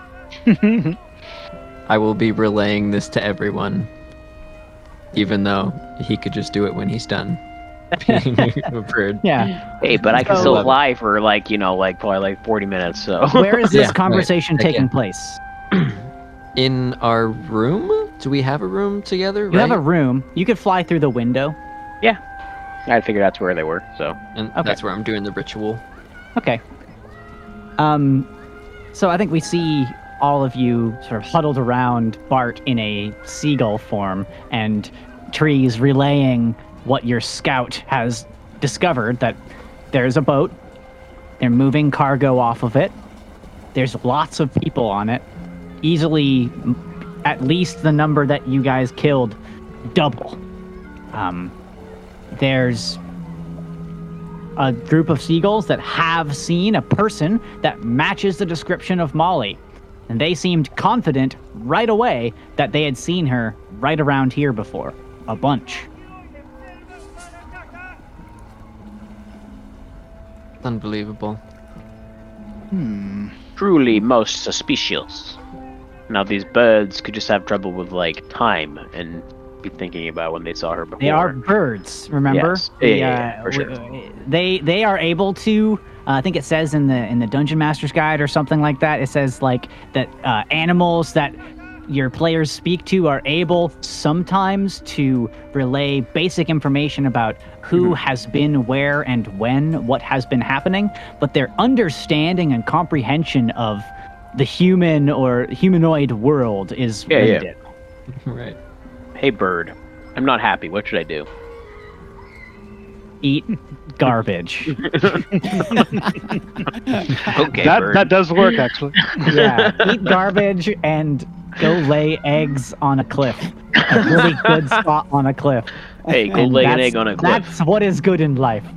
So- Um, Did the birds think that Molly or this person that looks like Molly like exited the ship onto the didn't get that information. Okay. You never heard anything about whether or not she had been uh, on the ship. They didn't answer affirmatively that she had been on the ship in their Yeah. view. They said they had not seen her on the ship. Yeah. Yeah, they, so- they didn't see her there. But she shows up repeatedly. That's Now you would know so that strange. Molly had been to town a couple of times. I think Bart would probably have shared. Molly Yeah. had gone to a, a couple of nearby towns a few times, including Rinkobing and other towns, um, to show your prized animals um, Uh, and Yes. compete in things like dog races and all sorts of stuff like that. Yeah, so it's So- just there's a chance there's just the time confusion, but that's you know, Yeah. who knows. Ooh. Um, mm, but Bart, after relaying this information, is going to just use the rest of his uh, wild shape time to be flying around above the docks, searching for Okay. small halfling ch- children with red hair.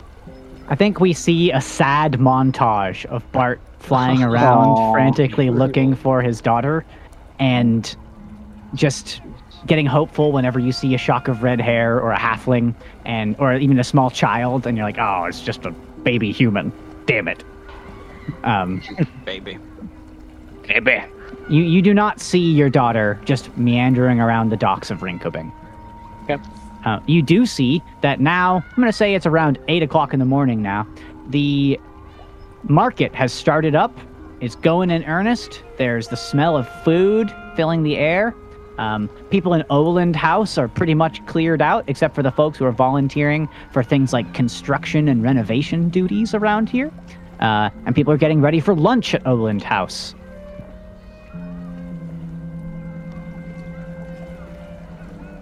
Okay. I mean, I imagine we're pretty tired at this point, right? We've pretty much stayed Yeah. up all night. You Yeah. stayed up all night, and it's not the first night in recent memory that you've done this, also. Right. So, do you want to bed down for the day and shifts while you watch the, the ship? I think so. Yes. Okay. Bedtime. bedtime, daytime edition.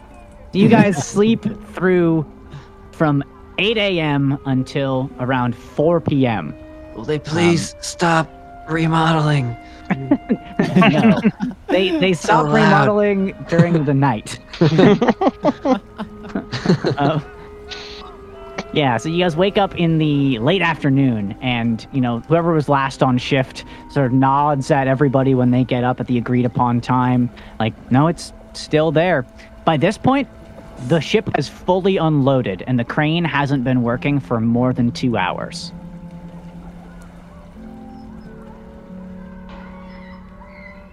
Should we do something about these crates? We need to Are see the- what's inside them. Has has any of the crates been moved off the dock? No, there's been a big pile now with an aisle long enough to walk down to get to the gangplank, but they're stacked along the dock like they're waiting to be picked up by somebody. I think they're switching ships. I think they're transporting to the other big ship here, I would imagine. Think.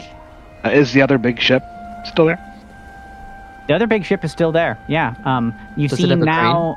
Uh, it it does have a, a a crane as well, but it hasn't been using it. Um, this one, uh, the sailors actually are starting to filter back on around now, and you see that sure enough, it was the red bandanaed soldier uh, pirates that uh, were on this ship, and they're making their way up onto it, and they're loudly sort of uh, rabble rousing and drinking, and you get the sense that their shore leave is coming to an end. Mm-hmm. I'm not we sure that ship is related to this to ours. Right. Have we noticed any regularity of the teal pirates of um, the Rust-Tide Rider coming and going? No, no one has come and gone from the ship except for the porters that are moving things off the ship onto the dock. Not a single soul has walked even to the end of the wharf and set a boot on land. Suspicious. Unfortunately, it seems that the only places we can learn anything are on the ship, which frankly seems like suicide, or wherever these crates end up going. Agreed. Maybe we should try to interact with these porters and see if we can uh, help with the crates, maybe, or. Hmm. Even the porters, I'll say, have teal bandanas and look like they're crew members. Like nobody goes on this wharf except for the teal bandana wearing folks. They just pop off to put the crates there, then get it back on the ship. Yep. Shoot. Okay. And they look like Um, they're all done moving their crates off now. All the crates and barrels and chests are all there. So, I hate this. There's something I wanted to do before the long rest while I had spell slots, but I just remembered it now. But I I'm gonna could- say no. it, this is our first instance of uh, hand off the chess piece. That's your move. Once you uh, once you've Cool. rested, we're not gonna go back. Bet. All right. Um, yeah, I'll, I'll probably be more lenient about things like that. Like if like you say, oh, I wanted to make sure I, I donned my armor or something. Yeah. You know. Yeah. But Less that's all good. I should have remembered. yeah. Um, but uh, so I will suggest I do have a spell where I could conjure some sort of fake person, and we could have them like walk over and pretend to inspect them to see how uh how people respond to somebody that's not wearing a teal bandana inspecting them, just to test the waters. But I don't know if it's uh something I should use my abilities on so early in the day. Hmm. But it's an idea that doesn't put any of us in danger. We could just uh, pay old Brookie to go, you know, ask ask if they need help moving crates. I will say Brookie was very happy to see only three pieces of copper, so I think uh could get him for a good price. What's the worst that could happen? He could die. Exactly. I don't think we want blood on on our hands. Yeah. Are you sure about that, Crow? I'm as sure as I am about anything. Well, it's an idea. What does everybody else want to do? Hmm. I like the idea of seeing where these crates go and finding out what's in them when there are less tealies around. Uh, here, here's a question for you, uh, oh game master. Um, Yes. In our in our watching of the boats overnight, could we try to determine how big the crew is? Like how many different Sure. people Sure. Sure. did we see? Um, roll me a perception check, and we'll just say that this was over the course of your time here. You've been keeping count. Yeah. Trying to count individuals. All right, Fourteen. 14. Okay, you can tell that there are at least 20 individual crew members that you have now picked out some sort of identifying characteristic with. And I think we see you guys sort of talking about it over time, being like, oh yeah, mustache guy's back again. He's, he's helping move the crates. Uh, no, looks like bandana around her waist girl is doing this, you know, et cetera, et cetera. And could we pick out any sort of leader among them? No. No one wearing uh, any garb as flamboyant as the guy that you saw before, that you just assumed based on that was the captain. Uh, and and he, he confirmed, you know, he had some important documents on him and stuff. But uh, no one seems like they're barking orders in any sort of way that looks any more than just an officer being like, those crates there, you know, something like that.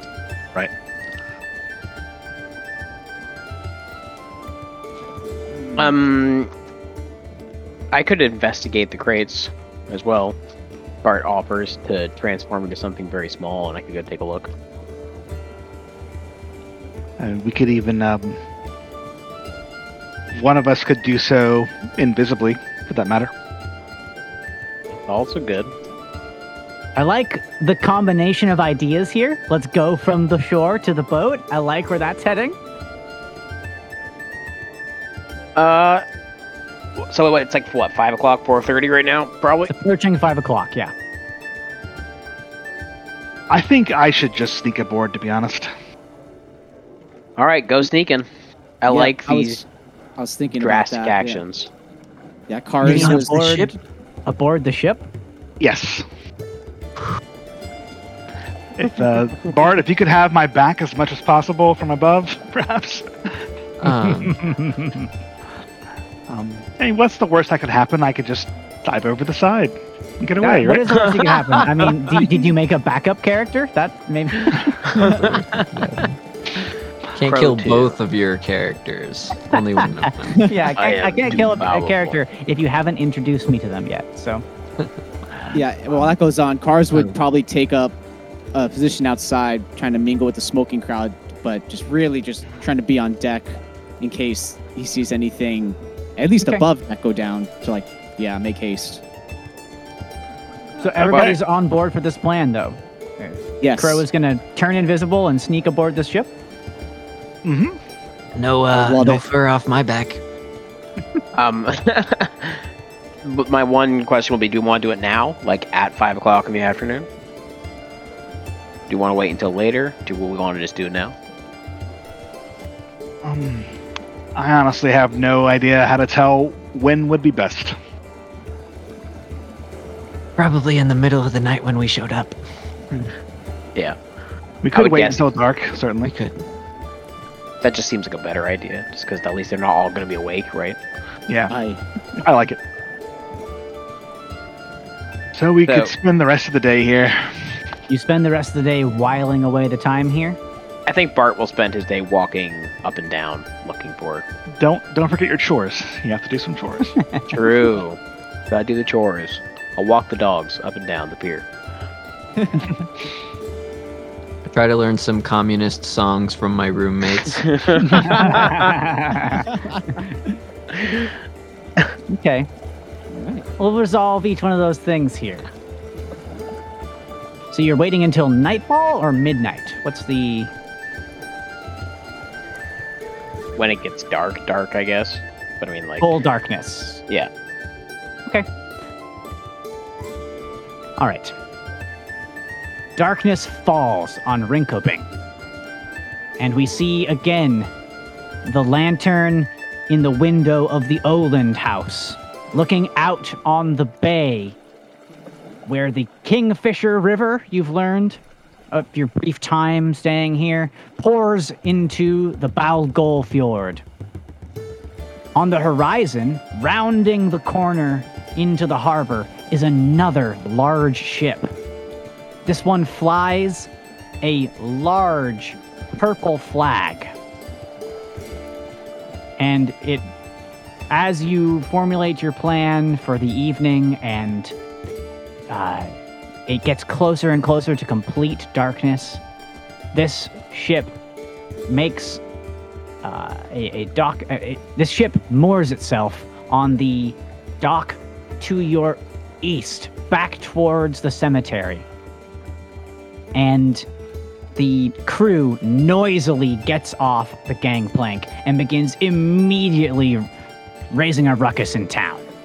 At the same time, the red bandanaed ship begins to shove off and has a little tender pulling it around the right way and then begins to at least uh, head out into the fjord during the middle of the night. Um, what does it look like as Crow begins her stealthing? I think uh, she um, kind of. Go ahead.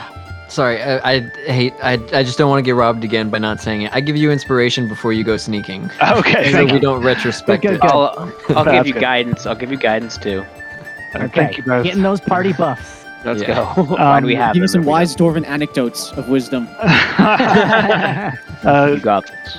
Crow would seem a little nervous, and she would, uh, you know, tell you all, "I'll be fine." And she does not seem sure about this, and she seems like she's trying to convince herself. And she sort of like puts her hand on all of your shoulders as if this could be goodbye. Um, and she says, uh, "I guess let's do it." And she casts her spell. It just takes a, a second of waving her hands, and she winks out of sight. Uh, they- they're still in the room, and she would just Yeah. sneak down the down the steps and out the front door and stay along the sides of the building and make her way towards the, the gangplank. All right.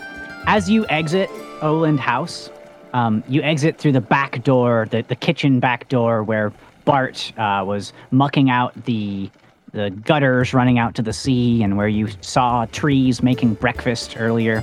Um, you you pass by the cook, and he's holding a newspaper, um, and he looks like pretty captivated by it. And you hear him as you as you quietly slip out when somebody comes in the door so as to not raise attention by a door opening itself. Uh, you hear him talking to this uh, this other volunteer in the kitchen. He says, "You hear Joby Petnow's missing? His uh, his dad reported him this morning and didn't show up for his shift. Last time they saw him was uh, at uh, Primewater Wharf for the for the harvest banquet. Didn't come home, I guess." And uh, the the other kitchen volunteer says, "Oh, Joby, I know him. Oh, it's shame. Maybe he got press ganged into a crew."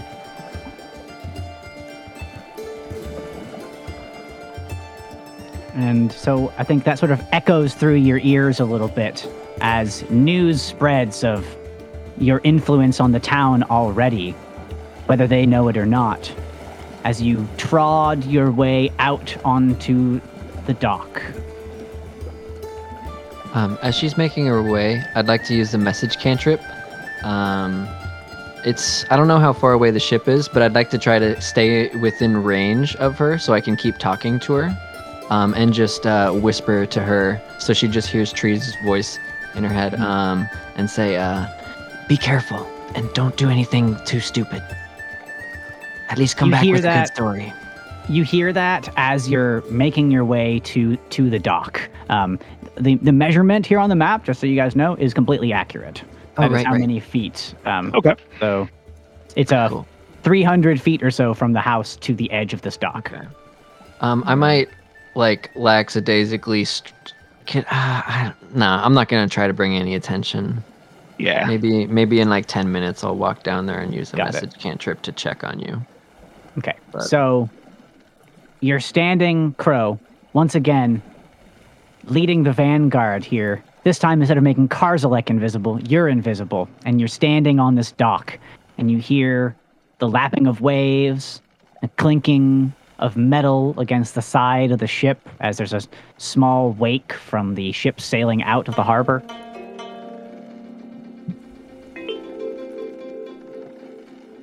I um I just slowly make my way towards the ship, and I'm thinking kind of to myself, you know, what all do I know about these kind of ships? Do they, by any chance, have powder rooms on them?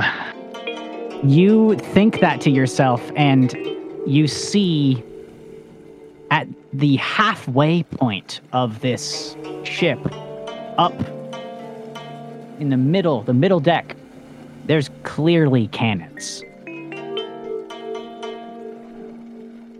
Well, I guess I have my backup plan then. I love it. okay? So you're making your way towards the gangplank, just padding your way down the dock. Yeah, just slipping in between the crates and you know, keeping my eyes peeled for anything interesting or unique about them now that I'm right up next to them. um, you notice that there's just more than crates. There's crates, barrels, chests as well. Um, one chest in particular looks very reminiscent of a chest that you saw Bart open that had a bunch of copper ingots in it back on the shipwreck shores.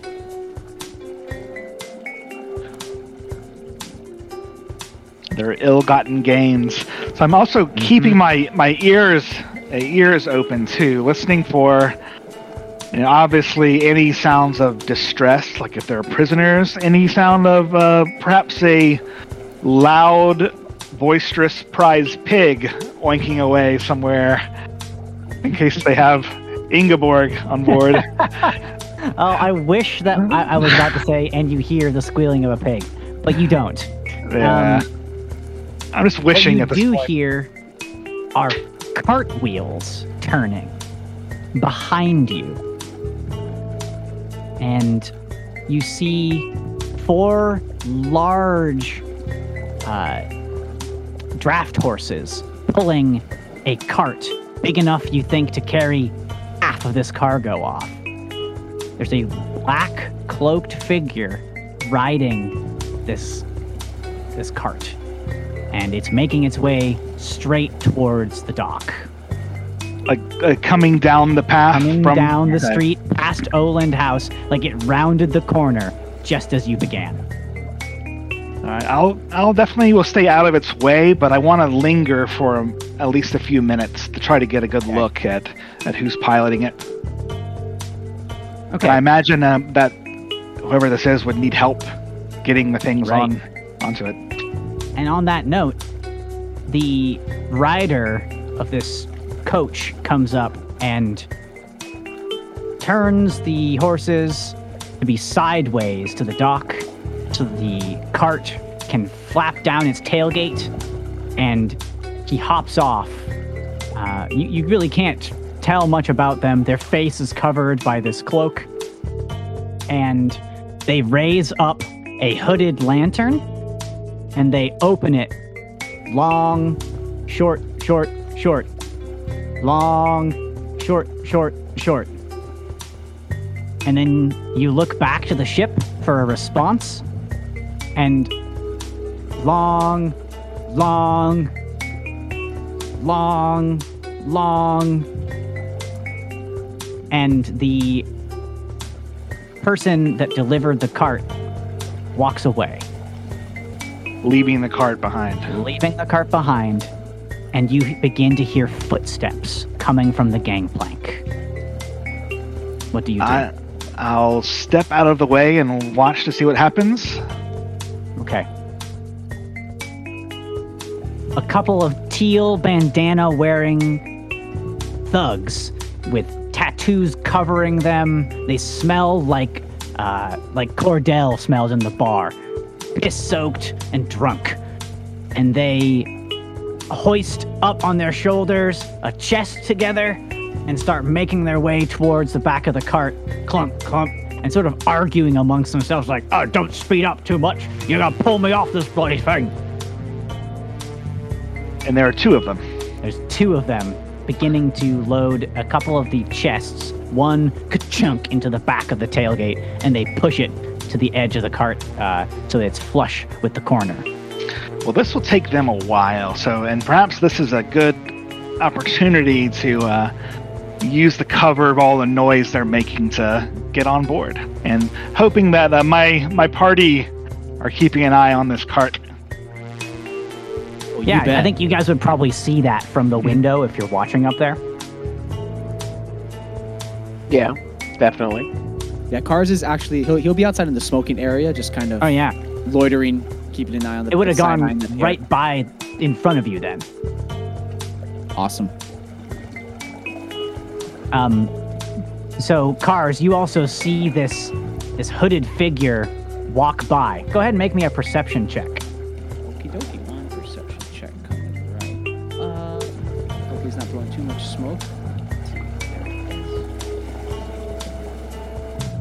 Ten. Um, all you know is that something about the way the cloak covers this person's face gives you the willies. It's Oh, clear they do not want to be seen. I hate the willies. Uh, back to Crow. At where the gangplank and the wharf meet, you you see a couple more pirates come off, and uh, they've they've got some rope, and it looks like they're gonna help kind of haul one of the large crates into the back of this thing. It's gonna take four people to lift it.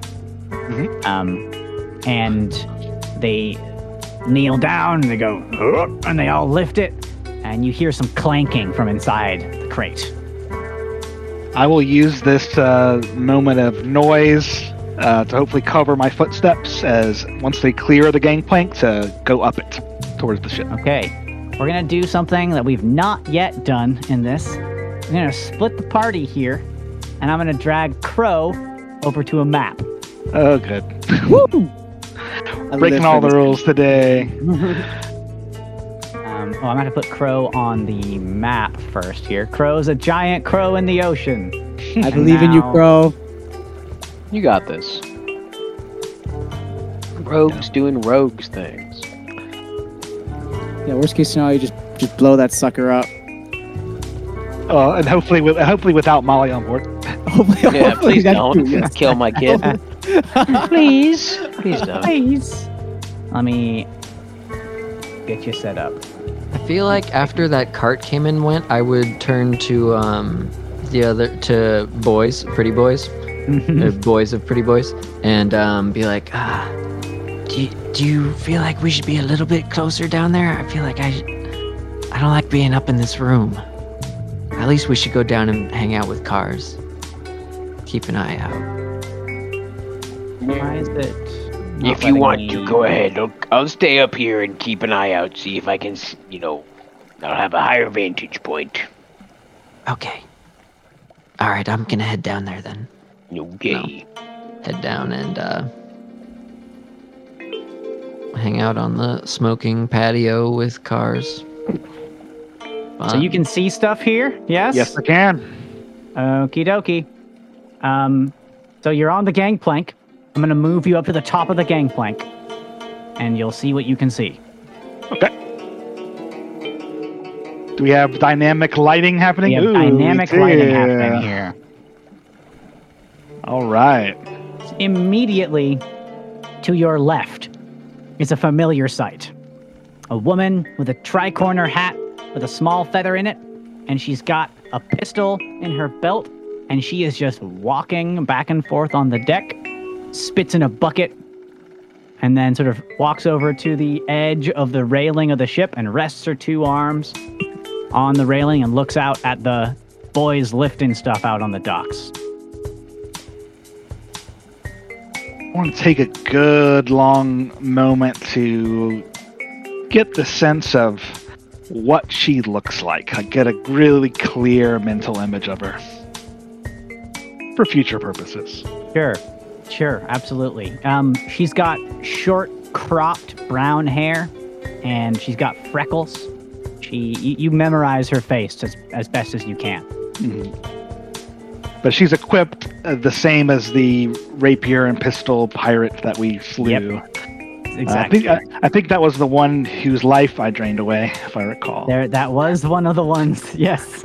All right. Um, Um, to your immediately to your front, you see two uh, escape craft, two rowboats. One is yellow, one is red, uh, and they're filled with oars. And there's a canvas tied across their top. okay.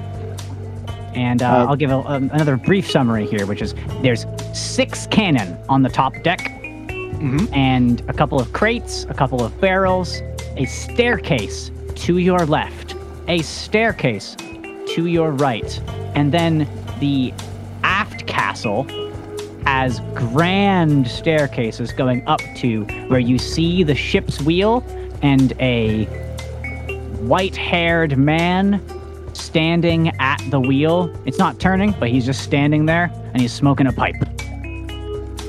Does the white-haired man have any sort of ostentatious hat on? Nope, he's wearing Okay. shoulder pads though. Hmm. So maybe Unlike some of second, second in command. He has to have a fancy hat if he's in charge. He's got something on his person denoting that he looks different than the rest of them. He's wearing a teal sash and looks like uh, relatively heavy armor for a boat person. I see. Okay.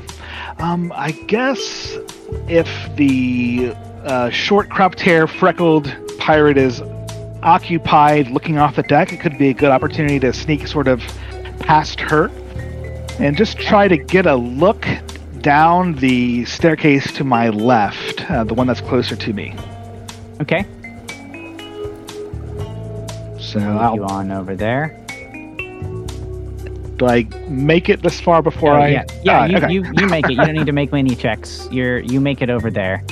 Um, there's plenty of sounds of footsteps up here as Mhm. uh, one, two, three, four, five total crew people on the top deck right now are milling around, and four are out on the dock, uh, loading the crate into the cart. Um, when you look down these stairs, what you see is a hammock and a couple of crates, and the ship rocks ever so slightly and creaks under your feet. You would estimate, based on uh, how you walked in up the gangplank and you're on the main deck here, right below you is probably the gun deck filled with cannons. Okay, I will uh, go down the steps. All right, I'll move you over. This is what you see. There is a hammock. There are crates. There is a cannon within your line of sight. And you sort of, I guess, peek around the corner and notice that there's a couple of people uh, walking by that cannon. One sort of steps up next to it, takes something, puts it in the hammock, and then walks out of view. Are there people in the hammocks or no? No, just somebody Okay. walked up to it, and uh, it's still pretty early at night. You know, it's like Gotcha. just full full dark. Um, and uh, you uh, make me a perception check now that you're in the belly of this ship. Alrighty. And I have inspiration if I need Okay. it still. uh, that lasts for an hour, I think. Is that right? I think it's 10 minutes. On, Let me put it in the chat just to make sure. But yeah. yeah, I I think, think it's just 10 you can still use it. Only ten minutes or so have passed. Okay. I said within the next 10 minutes. All right. Um, I'm going to use it now, and it's bad. a it's a d6. a d6. Yes, sir. So Ooh. 12. 12 is my total. Twelve total with the five from the d6. That's a 7. You can also use guidance on the next What would one. be That with, would- with guidance? I'd say you're gonna need every little bit of perception juice. guidance is get a here. guidance is a D4. If let's go ahead and add a d4 to it. Why not? Um, okay, so now I'm at 15. okay. That's a good number. That is a good number to Hit get the break to. point. Thank you Yeah, for the well- reminder there. Yeah. More than twice what Usually- you got Yeah, usually DCs are in chunks of five. I will Yep. say that. Um, okie dokie. Um, you see what the pirate put in his uh, his hammock there. It's a rolled up copy of the newspaper, um, and you can see that uh, he didn't roll it up so good as the page sort of flops back open, and you see a portrait uh, on the middle fold of Joby. Brutal. Oh Uh, you also anyway. hear something underneath you. You hear animal noises. First, the clomping of hoofs, and there must be horses down below you. Then you hear scuttling and some friction. You hear a low snarl. Shut up! Something says. And bang against a metal cage.